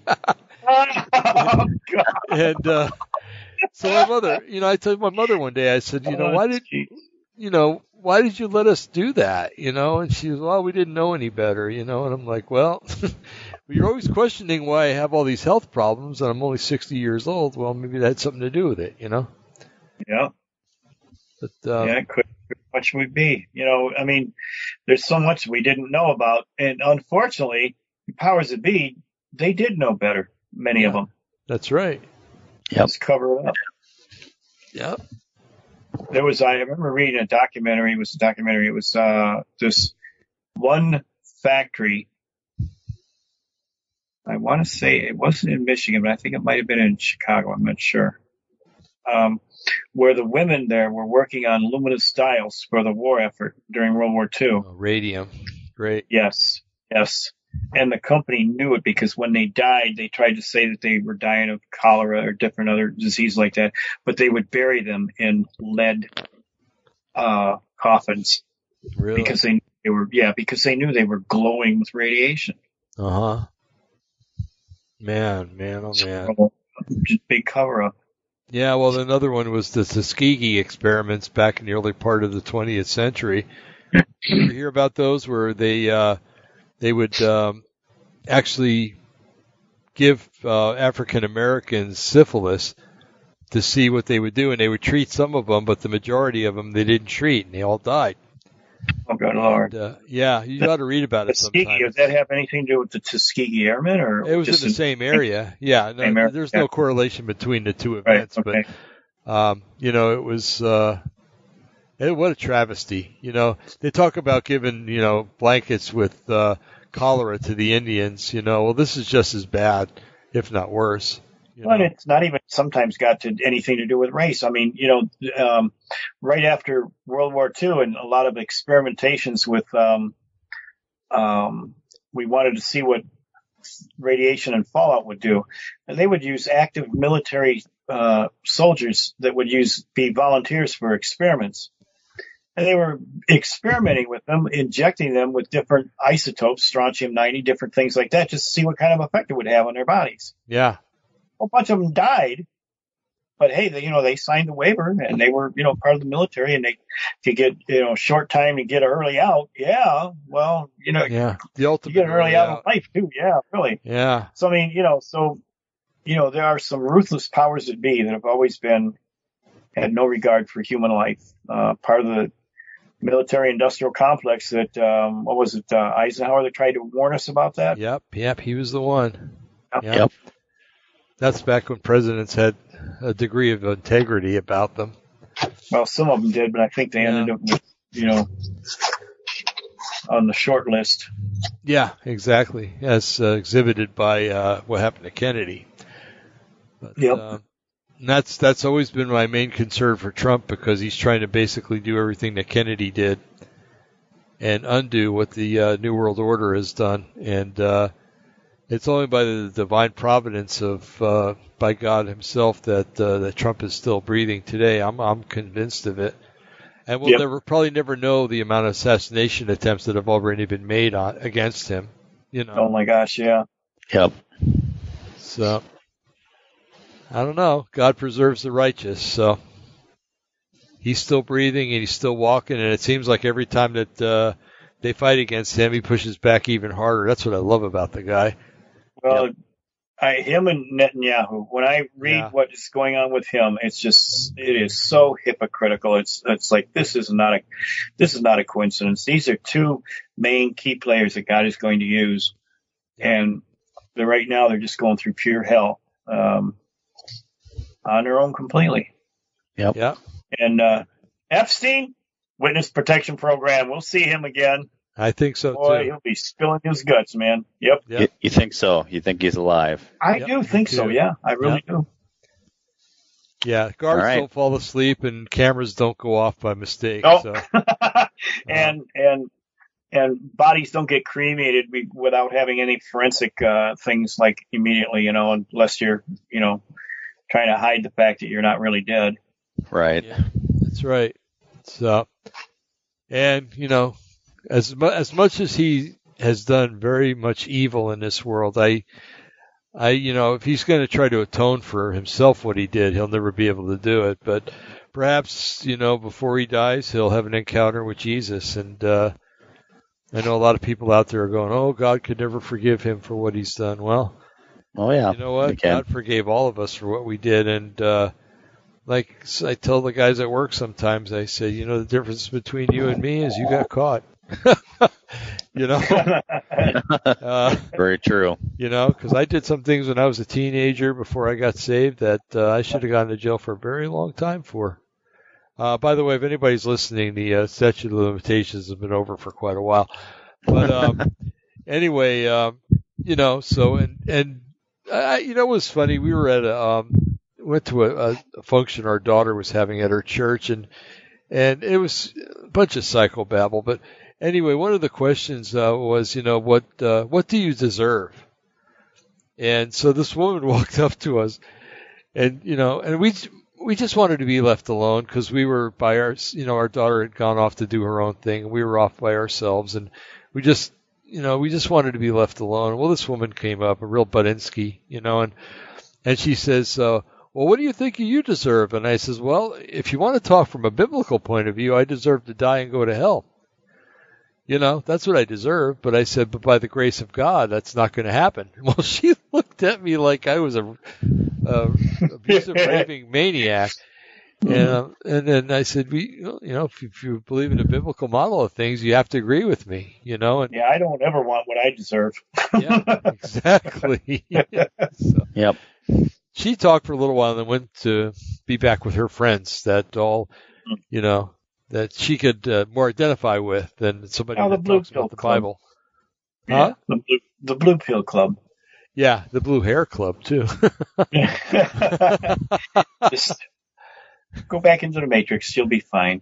Just, you know, sure. exactly. Hey, fellas, it just turned into one minute past I- pumpkin time. I don't know if you're Yeah. interested. I- Yep. Yeah, I gotta be up early in the morning to go back and do more scraping and shaping, sanding. Oh, okay. okay. Yeah.